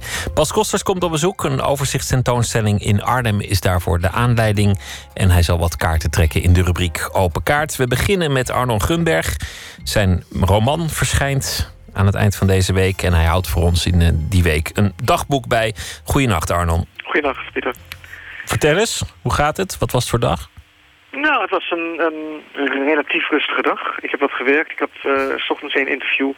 En vanavond was ik de gast in het programma van Jeroen Pauw. En dat heb ik ook allemaal overleefd. Je hebt het allemaal overleefd? ja, ja, dat, ja, dat moet je het geloof ik zeggen. Ja. Vind je dat leuk, televisie? Nou, het ligt aan. Ik heb ook... Um, nee, het ligt aan wat voor programma het is. Echt zo'n talkshow vind ik eigenlijk niet heel erg leuk. Maar gewoon een gesprek. En dat je dan vergeet dat er camera's bij zijn. Zoals uh, Brands met boeken. Dat, is, dat, vind ik, dat kan heel leuk zijn, ja. Maar dat is heel schaars. Bij de meeste programma's zorgen ze er wel voor dat je die camera geen seconde Nee, vergeet. dat is heel schaars. Daarom vind ik eigenlijk ook hoe minder televisie, hoe beter. Je hebt een verhaal geschreven. Dat doe je deze week elke dag. Ga je gang. Ja. Een uitgever maakt dus een grap dat een boek dat niet gesigneerd is... op een dag wel eens meer waard zou kunnen zijn dan een gesigneerd exemplaar. Toch gaan schrijvers en uitgevers ijverig door met signeersessies. Ook ik. Ik ga alleen niet meer in een boekhandel achter een tafeltje zitten. Ooit heb ik tegen mijn ex gezegd... er zijn grenzen aan mijn masochisme. Elke uitgever echter probeert de grenzen van zijn auteurs weer op te rekken... in naam van de promotie of van welke afgod dan ook.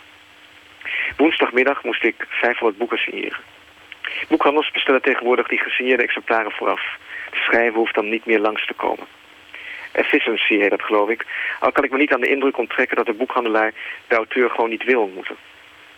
Toen ik in 1998 het Boekenweekgeschenk had geschreven, zei de jongen die me rondreed... Die boekhandelaren willen steeds weten of je vreselijk bent. En wat zeg je, vroeg ik. Dat het wel meevalt, antwoordde hij. Op de desbetreffende woensdagmiddag het was weer om in het park op een grasveldje te gaan liggen en na te denken over de zinloosheid van het leven, werd ik op de zaak, zoals dat heet, naar een vergaderruimte geleid. Daar lagen de 500 boeken. Een stagiaire met prachtig rood haar hield ze voor me open. Haar handen fascineerden me. Een andere medewerkster deed ze na de krabbel in een doos. Na gedane arbeid zei de uitgever... nu mag je in mijn kamer op de bank een dutje doen. Je zal een lamme arm gehad hebben aan het eind van zo'n dag. Wat een, uh, wat een opdracht, 500. Ja, een beetje, nou, het, is meer, je, wordt, je krijgt een soort middelheid van dat je gaat... Uh, ja, die handtekening neemt steeds weer andere vorm aan. Dat je denkt, ja, er moet toch enige variatie in zitten, anders is het echt wel heel saai. Heb je zelf eigenlijk boeken gesigneerd door auteurs waar je heel erg aan gehecht bent? Ik heb één boek van Coetzee. En dat, ik ben een grote liefhebber van hem. Maar die heb ik gekregen van een uh, Zwitserse dame. Maar ik ben, nee, ik ben geen, ik, ik hou van boeken. Maar ik ben niet een, in die zin een verzamelaar een gesigneerd exemplaar wil hebben. Ik zou ook niet zo snel naar de rij gaan staan om om een handtekening te vragen. Nee. Nee, tegenwoordig willen mensen dan niet alleen een handtekening, maar ook een selfie met een bekendheid. Selfie, dat, ja, dat was, dat, ja, ja. En dat, daar worden, merk ik vanavond ook steeds brutaler in. Dat je mensen na het gewoon naast je komen staan en je drie kussen geven. En dan denk je, ken ik diegene eigenlijk? Ben ik iets vergeten? Dan blijkt je diegene niet te kennen. Maar die willen gewoon een selfie. Ja. En dat staat dan op Facebook en dan staat erbij dat Arnold Gunberg in het echt best meevalt. Ja, ja zoiets. Ja, ja. Nou ja, zo houden we ons uh, lekker bezig. Precies. Morgen weer een verhaal. Dankjewel. Hele goede nacht. Goeienacht. Tot morgen. Tot morgen. De Britse band uh, Travis maakte hun achtste album, Everything at Once. En daarvoor hebben ze gebruik gemaakt van de diensten van de Liberiaans-Jamaicaanse zangeres Josephine Oniyama. En het liedje heet Idle Wild.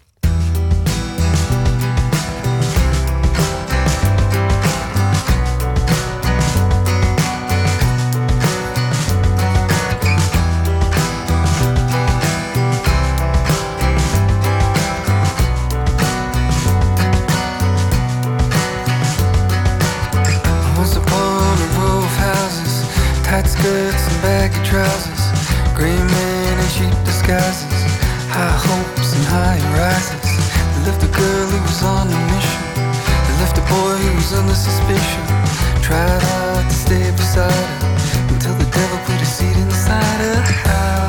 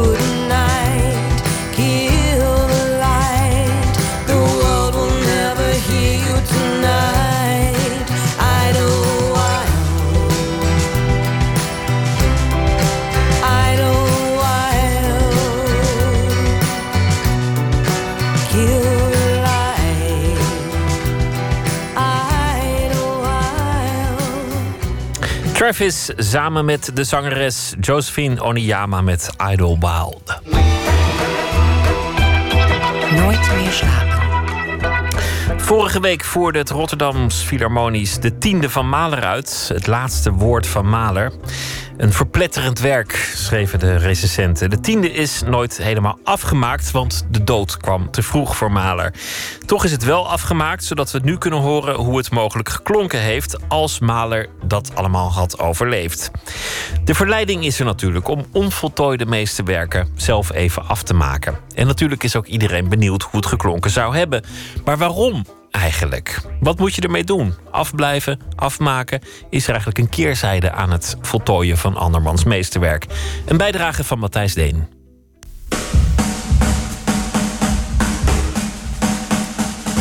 Zonnige doordeweekse dag.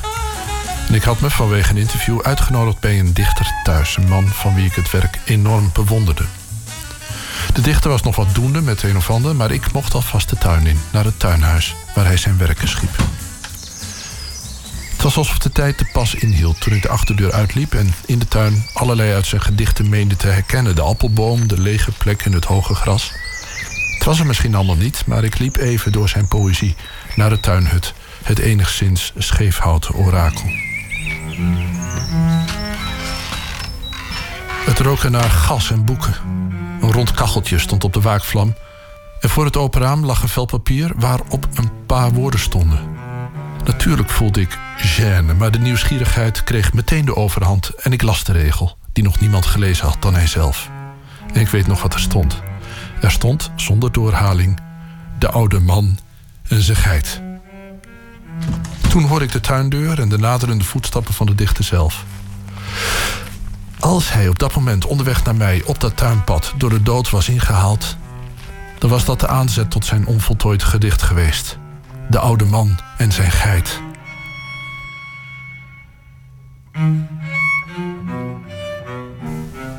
Natuurlijk heb ik de eerstvolgende bundel gekocht en ik hoefde niet lang te zoeken. Er staat een gedicht in Oude vrouw met geiten. En in een interview in Vrij Nederland vertelde hij dat het een geit was die hem de oorlog heeft doorgesleept. Ze komt terug. Met een mand vol gras komt ze op mij af tussen uitbundige bermen. Om haar heen huppelende geiten. Staat er dan ook in dat gedicht. De man is een vrouw geworden en ze loopt met gras tussen uitbundige bermen. De dichter is dood, maar het gedicht heeft die dood in hak gezet. Zoals dat hoort met kunst.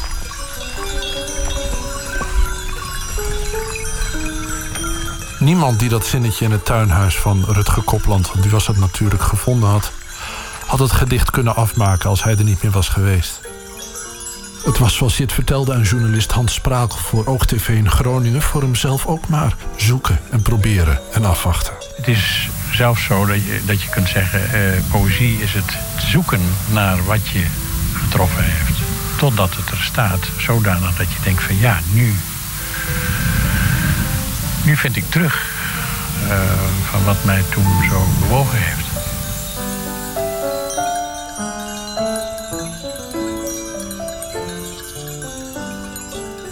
Natuurlijk, niemand zal het in zijn hoofd halen om onafgedicht van een bekend dichter te voltooien. Zoals wel gebeurt met partituren, waarbij de dood er een stokje voor gestoken heeft dat ze afgemaakt werden. Zoals het Requiem van Mozart of de tiende van Mahler. Ook Bach had nog een onvoltooid werk op zijn bureau liggen toen hij overleden was. Een werk dat we nu kennen als contrapunt 14 uit de Kunst der Fuge. Ik ga langs bij Bert Natter, schrijver van onder meer Roman Goldberg... waarvoor hij veel onderzoek naar Bach heeft gedaan. Hier leeft hij nog. De oude Johann Sebastian Bach is nog in, eh, vol, volop in leven. En eh, de, nou ja, de legende wil dat hij eh, midden in het componeren van een, van een fuga voor het, eh, de, kunst van de fuga, die kunst der Fuge, dat hij midden in dat werk overleed.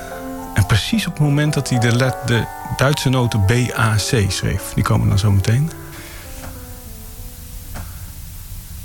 Was hij? Opeens is het weg. Ja, je, hij is de, de pijp uit voor je, voor je. Die stilte die je nou hoort, Ja, dat is de dood. dat is de dood, ja. Ja, dit is, eh, ja, dus eh, een van de talentvolle zoons van Bach, Carl Philipp Emanuel Bach, die zei: Zo trof ik het aan in zijn werkkamer. En toevallig zijn dat dan hè, de, de letters van zijn achternaam. In, in Duitse noten kun je Bach schrijven als B-A-C-H. En ehm, nou ja, dat, dat, dat is natuurlijk heel mooi. Het is heel mythisch en bijna een romantische mythe. Maar die werd wel meteen in 1750, dus ver voor de romantiek, door Carl Philipp Emanuel Bach opgeschreven. Je had er ook voor kunnen kiezen om eh, te zeggen: Nou ja, dit is het laatste wat hij gemaakt heeft. Eh, laten we het eh, zelf afmaken. Ja, er zijn diverse mensen die hebben dat dan ook gedaan.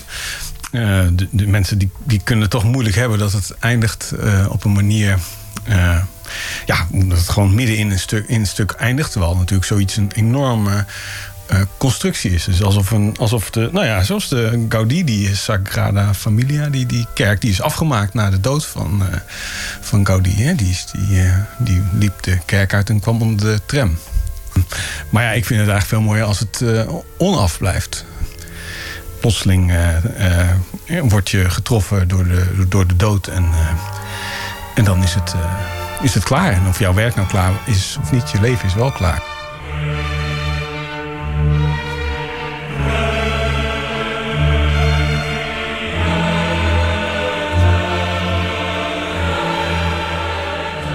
In eh, mijn roman eh, Remington, daar zit wel een dichter in die zich heel erg zorgen maakt over wat, waar hij mee bezig is als hij doodgaat. En, en, God verhoede dat het dan net een Sinterklaasgedicht is dat ik aan het schrijven ben, denkt die dichter.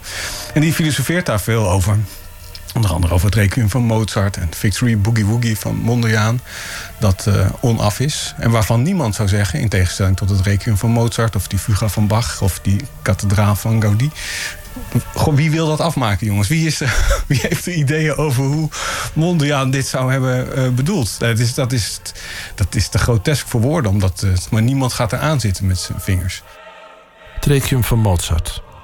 Iedereen die de film Amadeus gezien heeft, kan zich de sterfscène van Mozart wel voor de geest halen. Salieri aan het sterfbed. En Mozart, die het Requiem dicteert. En Salieri, die het niet bij kan houden. Now, trumpets in timpani, trumpets in D. No, no. Listen to No, me. I don't understand. Listen. Diezelfde Salieri, die vanwege gebrek aan talent goddeloos en gek werd. Uit jaloezie vooral op de manuscripten van Mozart, u weet wel. You see, they're all originals. Achterloos, These zonder doorhalingen. En het moment dat Salieri daar voor het eerst oog in oog mee staat. Die mokerslag. I was staring through the cage of those meticulous. Een verhaal overigens waar helemaal niets van waar is. Waar helemaal niks van klopt. De werkelijkheid is heel anders. Maar ja, dat is nou precies waar het helemaal over gaat.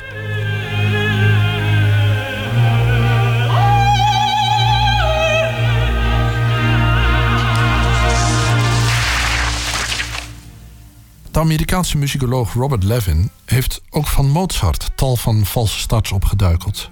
Verschillende versies van pianosonates, allemaal verworpen totdat hij die ene versie gevonden had die goed was.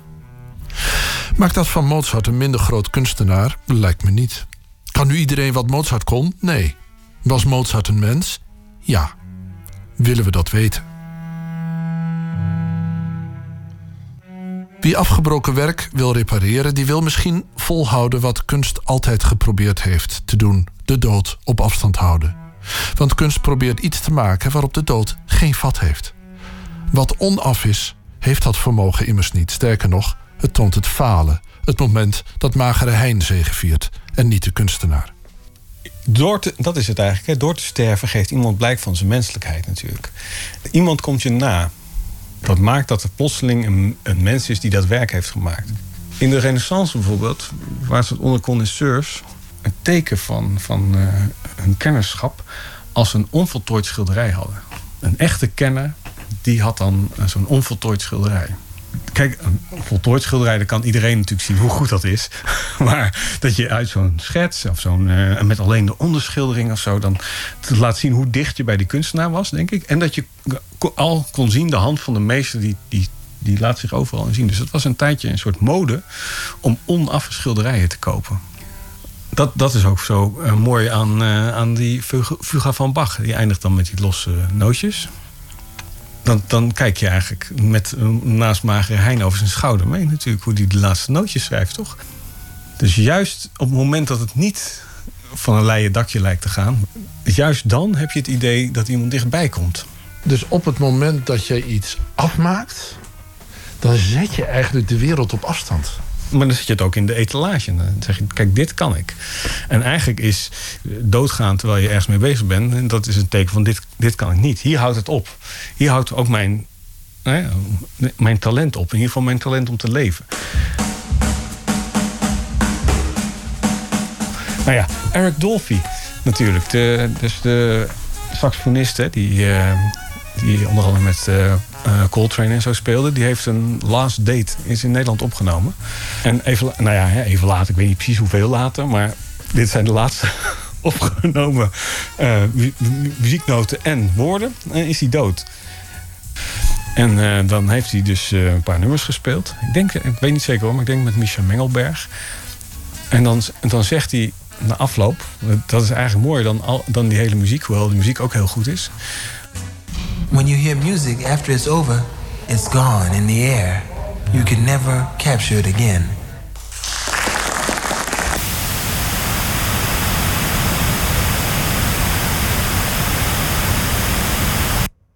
Een bijdrage van Matthijs Deen over het onvoltooide meesterwerk. Hij is er de opvolger van het eh, zeer succesvolle album van Gregory Porter, Liquid Spirit. Zijn nieuwe album eh, zal heten Take Me to the Alley. En daarop staan eh, prachtige stukken, zoals het titelstuk.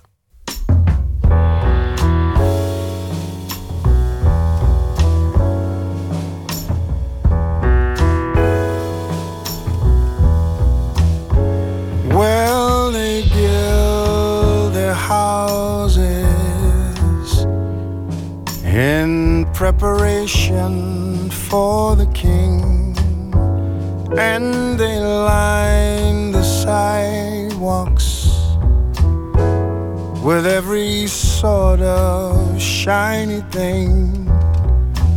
They will be surprised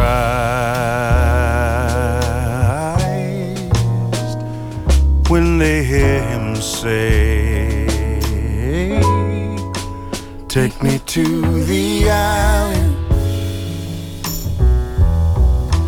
Take me to the afflicted ones.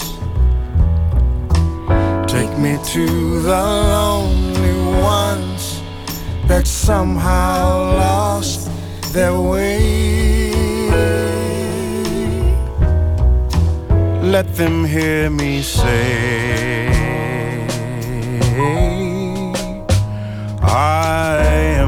friend. Come to my table. Rest here in my garden. You will have a pardon.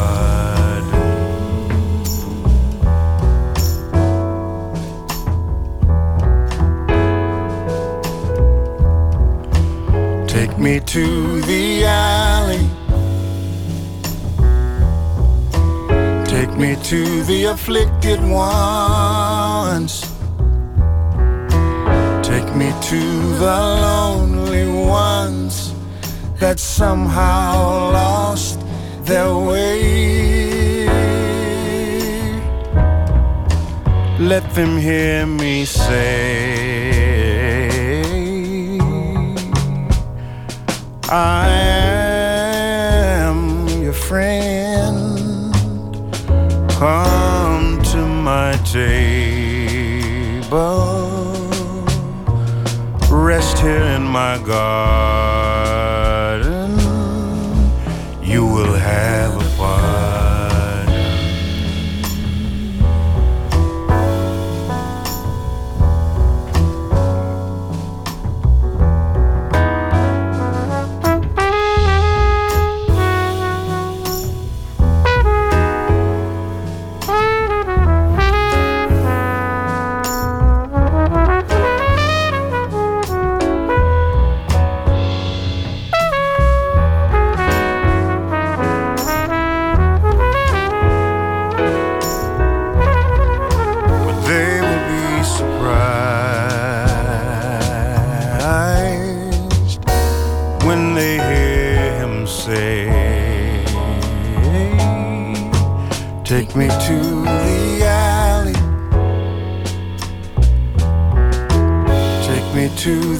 Afflicted ones. Take me to the lonely ones that somehow lost their way. Let them hear me say, I am your friend. Come to my table, rest here in my garden. You will have a pardon.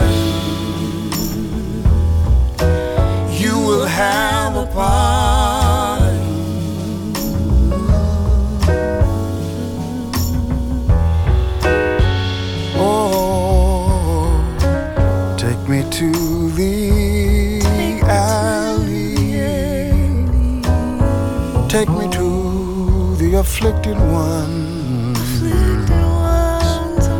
Take me, take me, take me, take me, take me.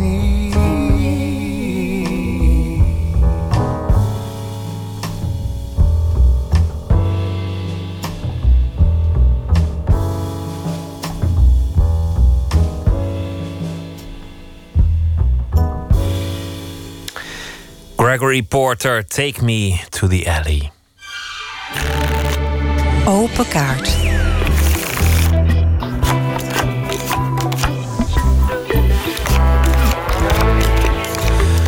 ...150 vragen, elk op een kaart gedrukt. En eh, die bak met kaarten die staat voor mij. En de gast is Bas Kosters, modeontwerper... want er is een overzichtstentoonstelling aanstaande in het Museum Arnhem.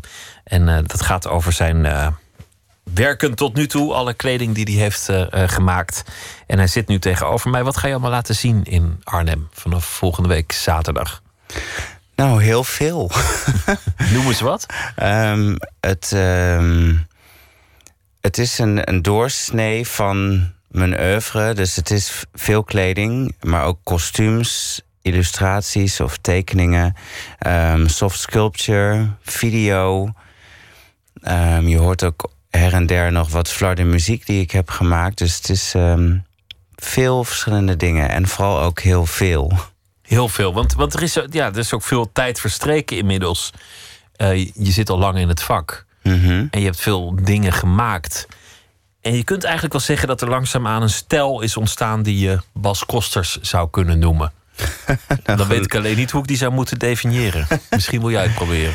Ja, mijn stijl. Ehm, nou, ik denk, het, het is, een stijl is belangrijk en ik ben blij dat, het, dat mijn werk herkenbaar is, visueel. Maar voor mij is het belangrijkst wat er, ten, wat er aan ten grondslag ligt. En dat is ehm, ja, de drang om te communiceren, het vertellen van verhalen, het eh, mensen prikkelen en inspireren. En soms ook eh, ja, gewoon ehm, blij maken met oogstredende of provocerende dingen. En ik denk dat voor mij is dat het belangrijkste aan mijn stijl. Kleding als communicatiemiddel. Kleding Mhm. om iets, iets te laten zien. Soms gewoon uit plezier. Soms een statement. Vaak, vaak zie jouw ontwerpen vrij radicaal. Ja. Het is radicale mode. Of misschien zelfs anti-mode soms. Ja, nou ja, kijk, mode is mijn vakgebied. Dus ik ben niet per se anti. En ik ben weliswaar samen met een dierbare vriendin Janneke... de organisator van Anti-Fashion Party. Maar wat wij daarmee proberen te, te doen... is een dialoog op gang brengen over waar mode daadwerkelijk om zou moeten gaan. Niet om eh, consumisme, maar om creatie en ambacht en individualiteit. Dus eigenlijk ben ik zeer pro-mode. Maar dan Eh, wat het eigenlijk zou moeten zijn, namelijk het plezier van kleding, wat je allemaal kunt met kleding, het vinden van een identiteit. En niet alleen maar Mhm. proberen om zoveel mogelijk textiel te verkopen. Want dat is waar, waar mode in praktijk wel eens over gaat. Ja, nou, ik noem dat meer kleding. Dat Kleding. is echt kledingindustrie, ja. Laten we beginnen met die kaarten en dan kijken of, eh, of de vragen aanleiding bieden om hier verder over te praten. Ja, leuk. Wil je erin trekken, alsjeblieft? Ja, oh, welk, wat kies je dan, hè? Ja, dat weet je niet. Hoe zou je het liefst sterven? Zo, nou, goedemorgen. Welkom. Ja. Hoe zou je het liefst willen sterven? Oh hemel, dat is best een ingewikkelde vraag. Ehm, ongemerkt, denk ik. Voor jezelf of voor anderen? Voor jezelf dan? Voor mezelf. Ik heb, houd niet van pijn. Ehm, en het grappige, ik zat in de taxi hierheen. Toen dacht ik, hemeltje lief, ik zal toch nu komen te overlijden... een week voor de opening van mijn overzichtstentoonstelling. Dacht ik, wat zou er dan gebeuren? Eh, maar over het hoe heb ik niet nagedacht. Eigenlijk alleen maar over wat er dan daarna staat te gebeuren. Maar ik denk het liefst wel zonder pijn. Want ja, dat lijkt me wel heel erg vreselijk. Je vindt het niet erg om dood te gaan zolang je er maar niet bij bent. Eigenlijk komt dat er wel op neer, ja. Ja. Maar het is ook een beetje vroeg om nu al na te denken over wat als ik nu doodga. Nou. Je bent 39. Ja, bijna 38 Bijna. zelfs nog. Nou. Ja, nou ja, god, het kan je maar zo overkomen natuurlijk. Ik probeer er inderdaad niet te lang te vaak bij stil te staan. Ehm, ik denk er wel eens over na en dat moet ook wel. En dat moet ik ook eigenlijk wel vaker doen. Dus wat ik zou eh, willen doen of wat er moet gebeuren als ik er niet meer zou zijn met mijn werk, met mijn studio, met mijn gedachtegoed. Waar moet het dan heen? Ehm, dat is eigenlijk toch wel iets wat ik. Daarom denk ik er wel eens over na. Maar daar heb ik ook nog niet echt een eenduidig antwoord op wat ik dan vind wat er zou moeten gebeuren. Daar, daar maak ik wel uit op dat je, dat je werkt aan een soort nalatenschap. Of, of in ieder geval bezig bent met de vraag wat je nalatenschap is. Mhm. Ja, dat is voor mij wel belangrijk. Nou, vorig jaar is mijn eh, vader komen te overlijden. En dat heeft me wel. ehm, hij was jong, nog, ehm, 68 is hij geworden. En ja, dat druk je wel met de neus op de feiten. Eh, ik ben toen gaan kijken wat heeft hij mij gegeven. Maar dan denk je ook na over wat geef jij zelf aan de wereld. Ik heb geen kinderen. Ik denk ook niet dat die er gaan komen. Dus ja, je denkt dan wel van wat, wat is mijn eh, heritage? Welke En- blauwdruk laat jij na? ja, en ik ben er wel mee. Ik ben, het is wel iets waar ik bewust mee bezig ben in mijn werk. Dat ik graag iets eh, wil betekenen voor mensen in het hi- hier en nu, maar het liefst ook in de toekomst. Misschien zelfs als ik er niet meer ben. Ehm, maar dat moment heeft daar toch wel veel meer nou ja, diepte aan gegeven. Ook omdat ik heel erg ben gaan nadenken.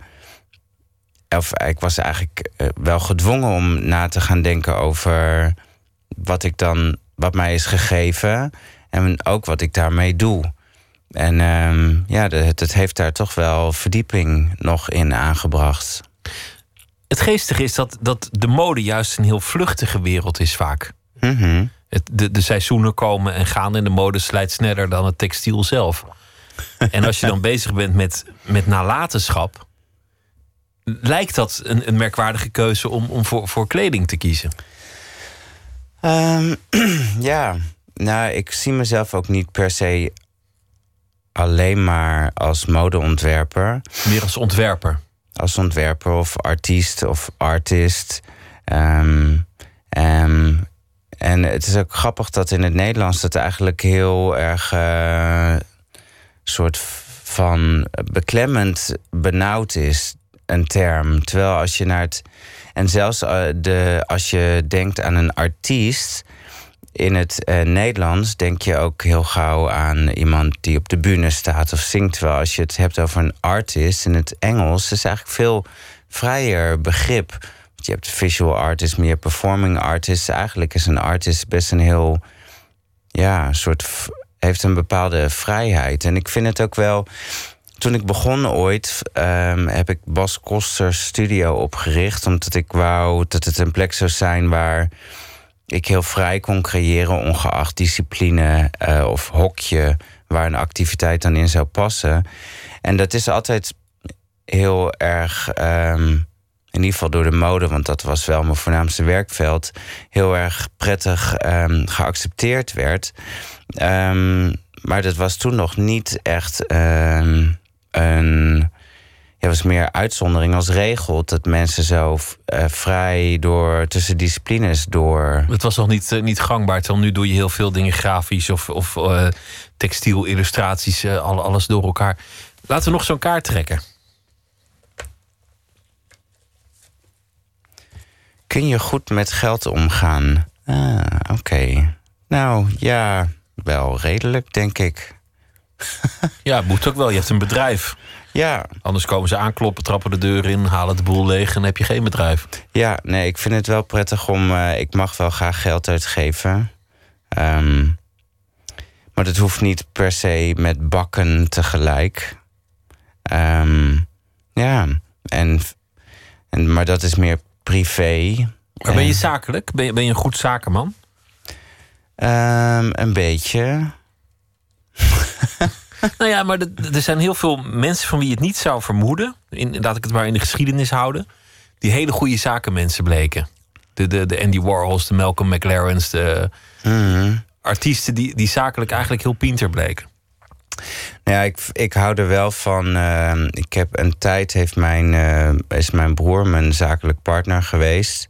Hij heeft nu heeft hij een stapje terug gedaan en is hij meer aan het focussen op zijn eigen ehm, bedrijf. Maar ik vind het wel prettig als de dingen zorgvuldig gaan. En, ehm, en ook eh, dat er wel een bepaalde vlotheid in zit. Ik vind het niet. Ik vind het vreemd om schulden te hebben of achterstanden. Dus ja, ik probeer er wel zorgvuldig in te zijn. En ehm, ja, en ik ben er ook nog steeds. Dus Ja. dat is ook een goed teken. Trek nog een kaart als je wil. De achterste. Wanneer heb je je enorm geschaamd? Ehm, nou, soms kan ik nog wel eens baldadig worden. Ehm, zeker als ik eh, enthousiast een wijntje drink of twee op een evenement. En soms word ik dan wel eens een soort overmoedig. en eh, ja, dan kan ik, dan denk ik achteraf wel eens van, nou hè, was dat nou nodig? Tja. Maar ja, ik, goed. ik, vind, ik vind met schaamte en kleding vind ik ook wel interessant. Iemand die, die, die heeft een bepaalde stijl van kleden. Sommige mensen durven dan wat extremers aan. Maar dat, dat heeft vaak een soort, soort gêne. Mensen moeten vaak over een drempel heen om iets aan te doen of om van stijl te veranderen. En volgens mij gaat mode ook heel erg over schaamte. Dat, dat je mensen aanpraat dat iets echt niet meer kan. Of dat iets, iets moet. Of dat een wijde pijp of een dunne pijp. Of een bloemetje of geen bloemetje. Het heeft allemaal met schaamte te maken. Ja, nou ja, kijk, ik, ik, eh, ik betrap mezelf ook wel eens op dat ik ergens iets over vind. Maar ik vind eh, wel dat je toch mensen in hun waarde moet laten. En eh, ik zat toevallig vandaag nog, zag ik iemand in een stretch jeans. En dacht ik, nou mag het toch wel eens afgelopen zijn met die stretch jeans. Maar ik zal niet dat iemand persoonlijk melden. Zo van, jij mag niet dit of dat. Gebeurt het jou wel als je, als je met jouw verschijning over straat loopt dat mensen je nawijzen of er iets van zeggen? Of... Ja, ja, dat, eh, ja nou, ik zie dat zelf gelukkig niet. Dat, heb ik, dat is, gebeurt meestal achter je rug om. Maar ik heb ook wel eens dat ik bijvoorbeeld op een evenement kom... en mensen nodigen me uit. Die weten natuurlijk dat ik niet in black tie ga komen... maar in een een of andere vaag pyjama pak of Je hebt nu korte blauw, broek. blauw haar en piercings en, en ringen. Ja, maar ja, goed, voor mij is dat mijn standaard. Maar ik ben wel eens geweigerd bij een evenement. En dan moest ik echt de organisatie bellen... dat die me naar binnen lieten. Ja, maar ik vind dat dan uiteindelijk ook wel weer amusant. Nee, dat is En, precies eh, waar je werk over gaat. Wat je net zei, van het, het is een manier om te communiceren, om te spelen, om een identiteit aan te nemen. Dat is waar, waar kleding en stijl over gaat. mhm.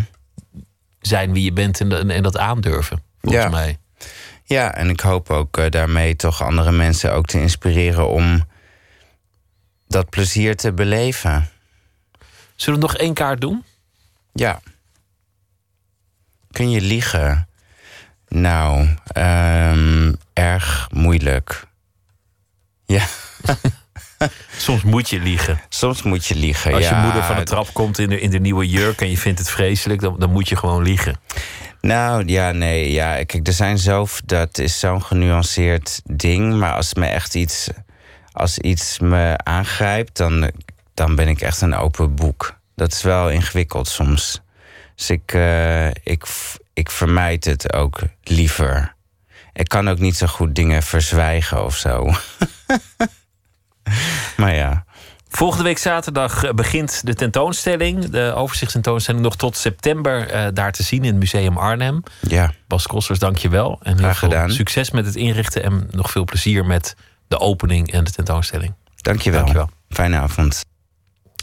De zanger Adam Green, die nogal eh, kleinschalig in de underground eh, te werk gaat, heeft een Beyoncé'tje gedaan. Waarmee wordt bedoeld dat hij een film en een album aan elkaar heeft gekoppeld onder de titel Adam Green's Aladdin. De film is eh, betaald via crowdfunding en alleen op het web te bekijken. De plaat is wel overal verkrijgbaar en zo klinkt hij, want dit nummer heet Fix My Blues.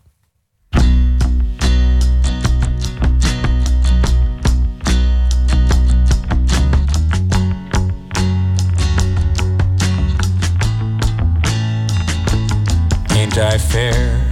Ain't I kind? Then I'm paid to feel fine. But I haven't spent a dime since I met you. Your breasts are like two wrists that I've handcuffed to my dick in a subculture of love and refraction. But I die every morning again. Me at my worst is fun for them, and I die with the feeding tube while you try to fix my blues. Your city's so unclean in a Washington machine, and your face is like a cage, and two of them, and your sentiment is gone, and you're now enslaved by gods while I strum legs like a banjo. But I die every morning again. Me at my worst is fun for them, and I die with the feeding tube while you try to fix my blues. But when I feel my heart retract into my soul, it makes an ego seem more valuable than gold. And I die every morning again. Me at my worst is fun for them, and I die with the feeding tube while you try to fix my blues.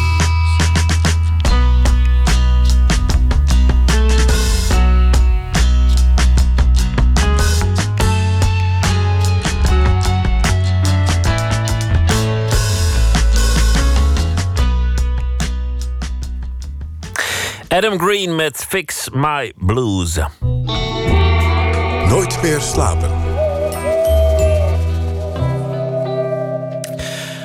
Rapper Fresco die gaat de theaters in. Dat kondigde hij gisteren aan. De Eindhovense rapper gaat een theatertour doen.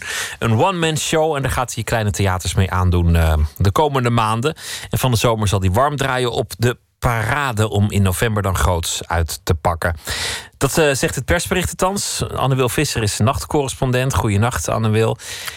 Rap in het theater. Wat maken we nou weer mee? Ja, dat, is, ehm, eh, dat klinkt allemaal heel ongebruikelijk. Is het inmiddels eh, niet echt meer. Ali B die, die krijgt al jaren heel veel erkenning voor zijn theaterprogramma's. Eigenlijk doet hij daarin ook cabaret. Die heb ik gezien. Was, was ook leuk. Ja, vond je het, ja, vond je het leuk? Ja, vond ik leuk. Oké. Nou, Typhoon die, eh, die doet het ook. Die gaat vanaf volgend eh, voorjaar de theaters in. Lange Frans Baas B hebben dat eh, jaren geleden al een keer gedaan. Dat zijn wel allemaal ehm, enorme publiekslievelingen. Die trekken ja, grote massa's kijkers. Dat is voor Fresco nog niet helemaal het geval. Dus het is wel spannend hoe hij dat ehm, eh, gaat aanpakken. Maar hij heeft er zelf zin in. En het theater biedt ook heel veel voordelen. Wat ik zelf heel erg merk, is als ik voor een feestend publiek dingen wil vertellen, dan heb je maar een, bepaald, eh, een bepaalde tijd aandacht voordat ze roepen van eh, speulen en gewoon weer het volgende liedje willen. En nu heb ik gewoon de kans om gewoon mijn verhaal te doen en, eh, en eventjes gewoon echt mijn tijd te nemen om echt iets te zeggen.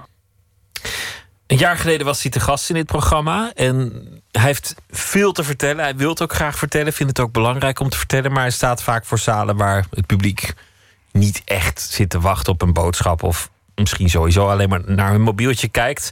Dus nu gaat hij het maar proberen bij het theaterpubliek. Ja, dat is inderdaad een beetje de, de tragiek van, eh, van Fresco, lijkt het. Ehm, zijn nummers zijn inderdaad vaak heel persoonlijk. Hij stelt zich heel kwetsbaar op. Hij is ook niet wars van eh, maatschappijkritiek. En misschien weet je ook dat hij, ja, die filmpjes die hij op YouTube zet... die sketches die hij maakt... heeft een enorm komisch talent. Een van die... eh, eh, sketches eh, waar ook tienduizenden, soms honderdduizenden mensen naar kijken, is Willy Keurig, een soort van Geert Wilders adept. Daar hebben we een heel hard fragmentje van. Jongen, toen Adolf Geertje dat zei, jongen. Ik, dat was zo intens, jongen. Ik was zo geïnspireerd, jongen. Ik ging helemaal van mijn eigen af, man. Eindelijk iemand die zegt waar het op staat. En niet zo'n slaaf. Godverdomme, wat een held, man Wilders. Visionair, man. Als hij een wijf zou zijn, dan zou ik hem pijpen. Ja, nou, de theaterabonnementhouders in Doetinchem en Bergen op Zoom... die kunnen hun borst nat maken. Ja, maar goed, dat, dat is er dan even vanuitgaande dat het alleen maar eh, mensen zijn die daar niet tegen kunnen. Ehm, daar eh, heeft Fresco een andere mening over. Grappige is dat heel veel mensen, omdat ik een rapper ben, het idee bij mij hebben dat ik alleen jongeren aanspreek. Maar eh, dat is juist een vooroordeel wat, wat mensen niet hebben, niet hebben over theater, maar juist hebben over rappers heel vaak. Weet je, van, rappers spreken een jong publiek aan, terwijl de enige reden dat ik me eh, zelfverzekerd voel om theater te doen, is omdat mijn publiek door de jaren heen alleen maar witter, keuriger, blanker eh, en ouder is geworden. Dus ja, dus ik denk dat het helemaal, eh, helemaal een match is. Ja, hij, hij vindt het een, eh, een match en hij is niet de enige die dat vindt. Ehm Adse de Vriese, de popjournalist van 3 voor 12, die, eh, die ziet het eh, ook als een goede zet van Fresco. Nou, ik denk dat Fresco zo'n beetje de meest logische persoon is om een keer theater in te gaan. Hij is niet zo'n typische straatrapper die, eh, die alleen maar tof probeert te doen. Je, moet je voorstellen, eh, acts maken een rondje langs alle clubs en langs alle festivals. En op een gegeven moment heeft het publiek je wel gezien. En dan is het zowel voor de artiest leuk om eens een keer iets anders te doen. Even een ander soort eh, idioom aan te spreken. En ook een ander publiek aan te spreken. Waardoor je gewone publiek je ook weer eventjes een jaartje niet ziet. Waar kunnen we hem zien? Nou, morgenavond al in, in Deventer. ehm, met allemaal try-outs die er de komende maanden ook gaan komen. Staat allemaal op zijn Facebookpagina. En van de zomer staat hij dus eh, in alle vier de steden waar de parade zich eh, aandient. Je noemde al Ali B, die al een tijdje theatertours doet. Nu dus ook eh, Fresco en de jeugd van tegenwoordig. Die gaan ook het theater in, maar dan weer op een hele andere manier. Ja, eigenlijk tegelijkertijd met eh, het nieuws dat Fresco een theatertournee gaat doen... eh, kwam het nieuws dat de jeugd van tegenwoordig ehm, de theaters induikt. Alleen dan in een hele andere vorm. Ze werken op dit moment aan een poppenmusical. Het gaat Wat's Gebeurd heten. Dus de, de, de naam van de hit waar ze mee doorbraken in 2005. Het gaat een, een anarchistisch hip-hop sprookje worden. met de taal, humor en muziek van de jeugd van tegenwoordig.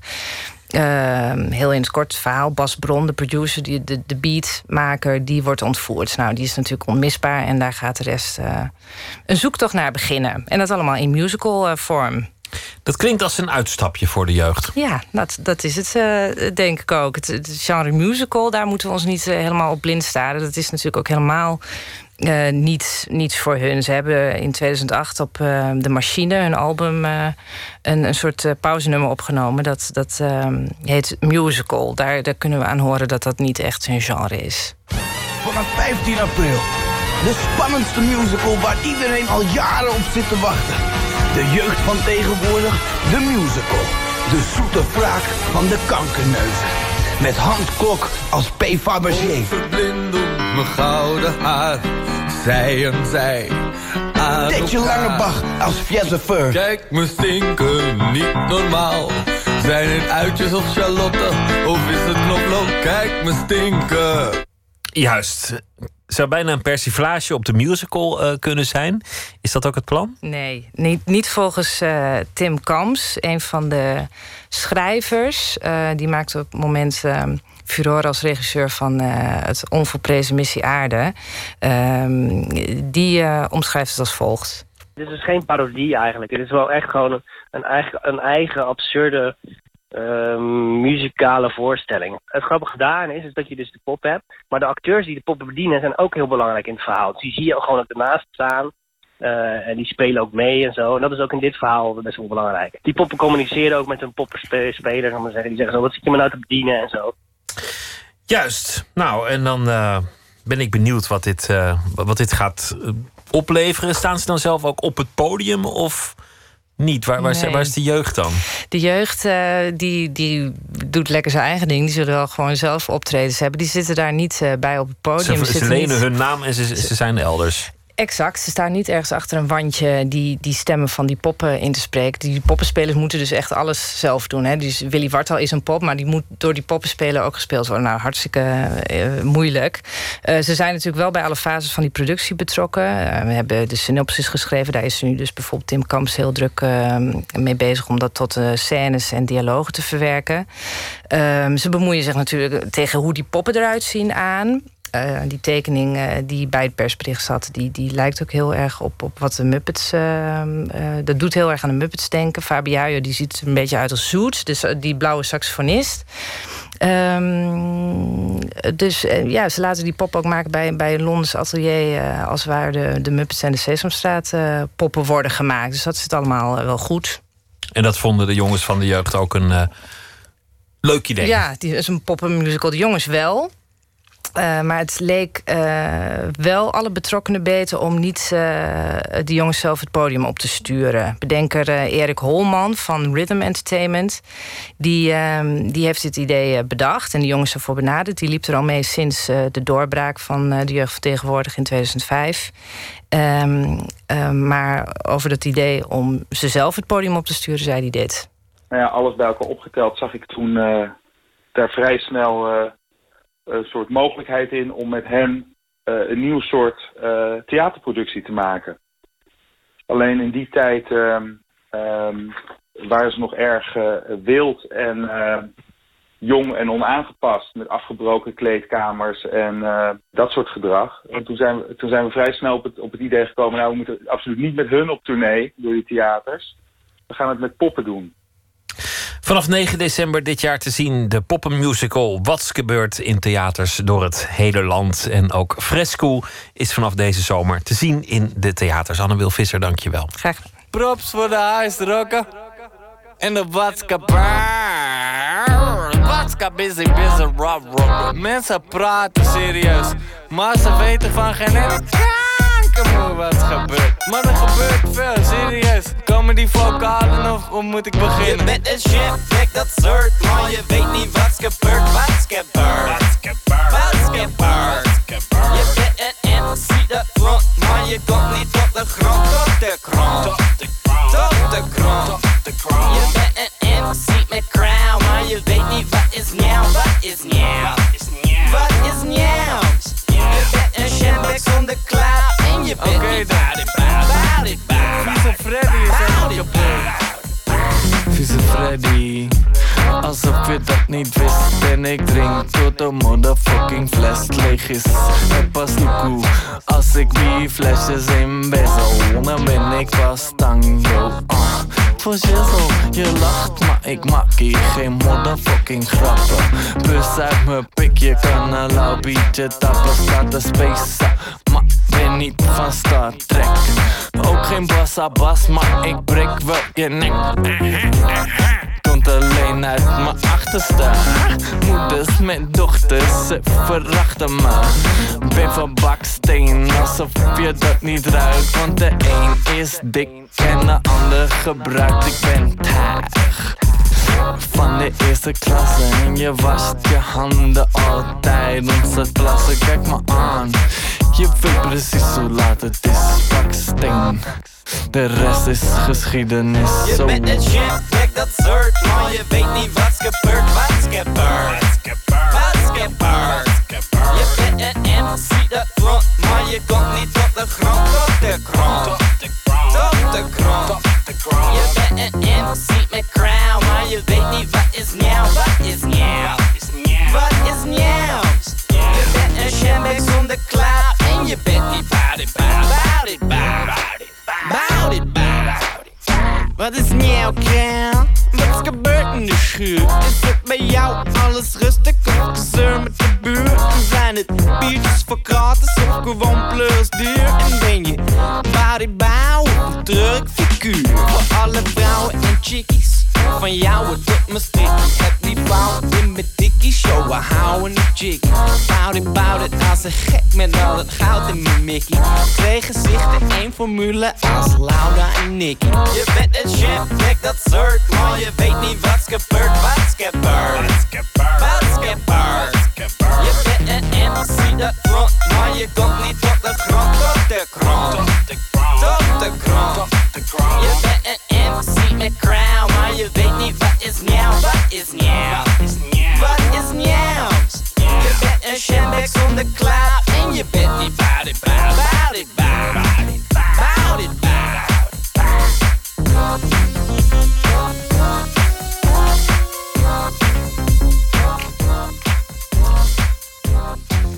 De jeugd met Wat's gebeurd. Wiljan van den Akker sluit deze week de uitzendingen af met een gedicht. Hij is zelf dichter en schrijver. En hij zal elke nacht iets uitkiezen. Vannacht een gedicht van Mark Strand. Gedichten eten.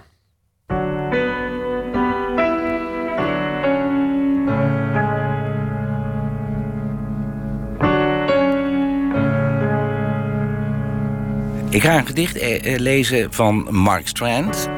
Een Amerikaanse dichter die helaas eh, vorig jaar op 80-jarige leeftijd is overleden. Het is een eh, beroemde dichter. Hij is over de hele wereld in, in allerlei talen vertaald. Eh, onder andere in het, drie keer in het Chinees. Hij heeft mij ooit gezegd, ik heb al die vertalingen nooit kunnen controleren. Hij is poet laureate geweest in de, in de Verenigde Staten. En een van de aantrekkelijke dingen van zijn poëzie is dat het aan de ene kant heel transparant is. Dat het met hele eenvoudige woorden een wereld oproept.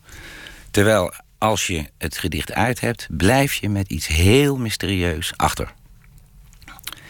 En dat in de meest eenvoudige taal eigenlijk. Ik heb dit gedicht gekozen, dit heet Gedichten eten omdat het uh, de lezer van poëzie eigenlijk voorstelt als een enorme lekkerbek van letters. Uh, met een bijna gevaarlijke eetlust. De vertaling is van Esther Jansma en mijzelf. Uit een boek uh, met vertalingen van zijn gedichten... dat we in 2006 hebben uitgegeven... en dat we ook de titel Gedichten eten hebben meegegeven. Gedichten eten. Inkt druipt langs mijn mondhoeken. Niemand is gelukkiger dan ik. Ik heb gedichten gegeten. De bibliothecaresse gelooft niet wat ze ziet. Haar ogen staan bedroefd en ze loopt met de handen in haar jurk. De gedichten zijn op. Het licht is zwak. De honden komen de keldertrap naar boven op. Hun oogballen rollen. Hun blonde poten branden als beraam. De arme bibliothecaresse begint stampvoetend te huilen. Ze begrijpt het niet. Wanneer ik op mijn knieën val en haar hand lik, schreeuwt ze. Ik ben een nieuw mens. Ik grom naar haar en blaf. Ik dartel van genot in de boekige nacht. Wiljan van den Akker met een gedicht van Mark Strand. Morgen zit hier Esther Naomi Parkin in gesprek met Django Macroy. Groeide op in Paramaribo. Werd muzikant uiteindelijk en hij heeft uh, ondanks zijn debuutalbum uitgebracht Brave Enough en de single Gold. We gaan het uh, hebben over muziek en heel veel andere dingen. Esther Naomi Parkin die doet dat. En uh, dat is dus morgen. Nu een hele goede nacht en morgen een leuke dag. En ik hoop dat u dan weer luistert. Goeienacht.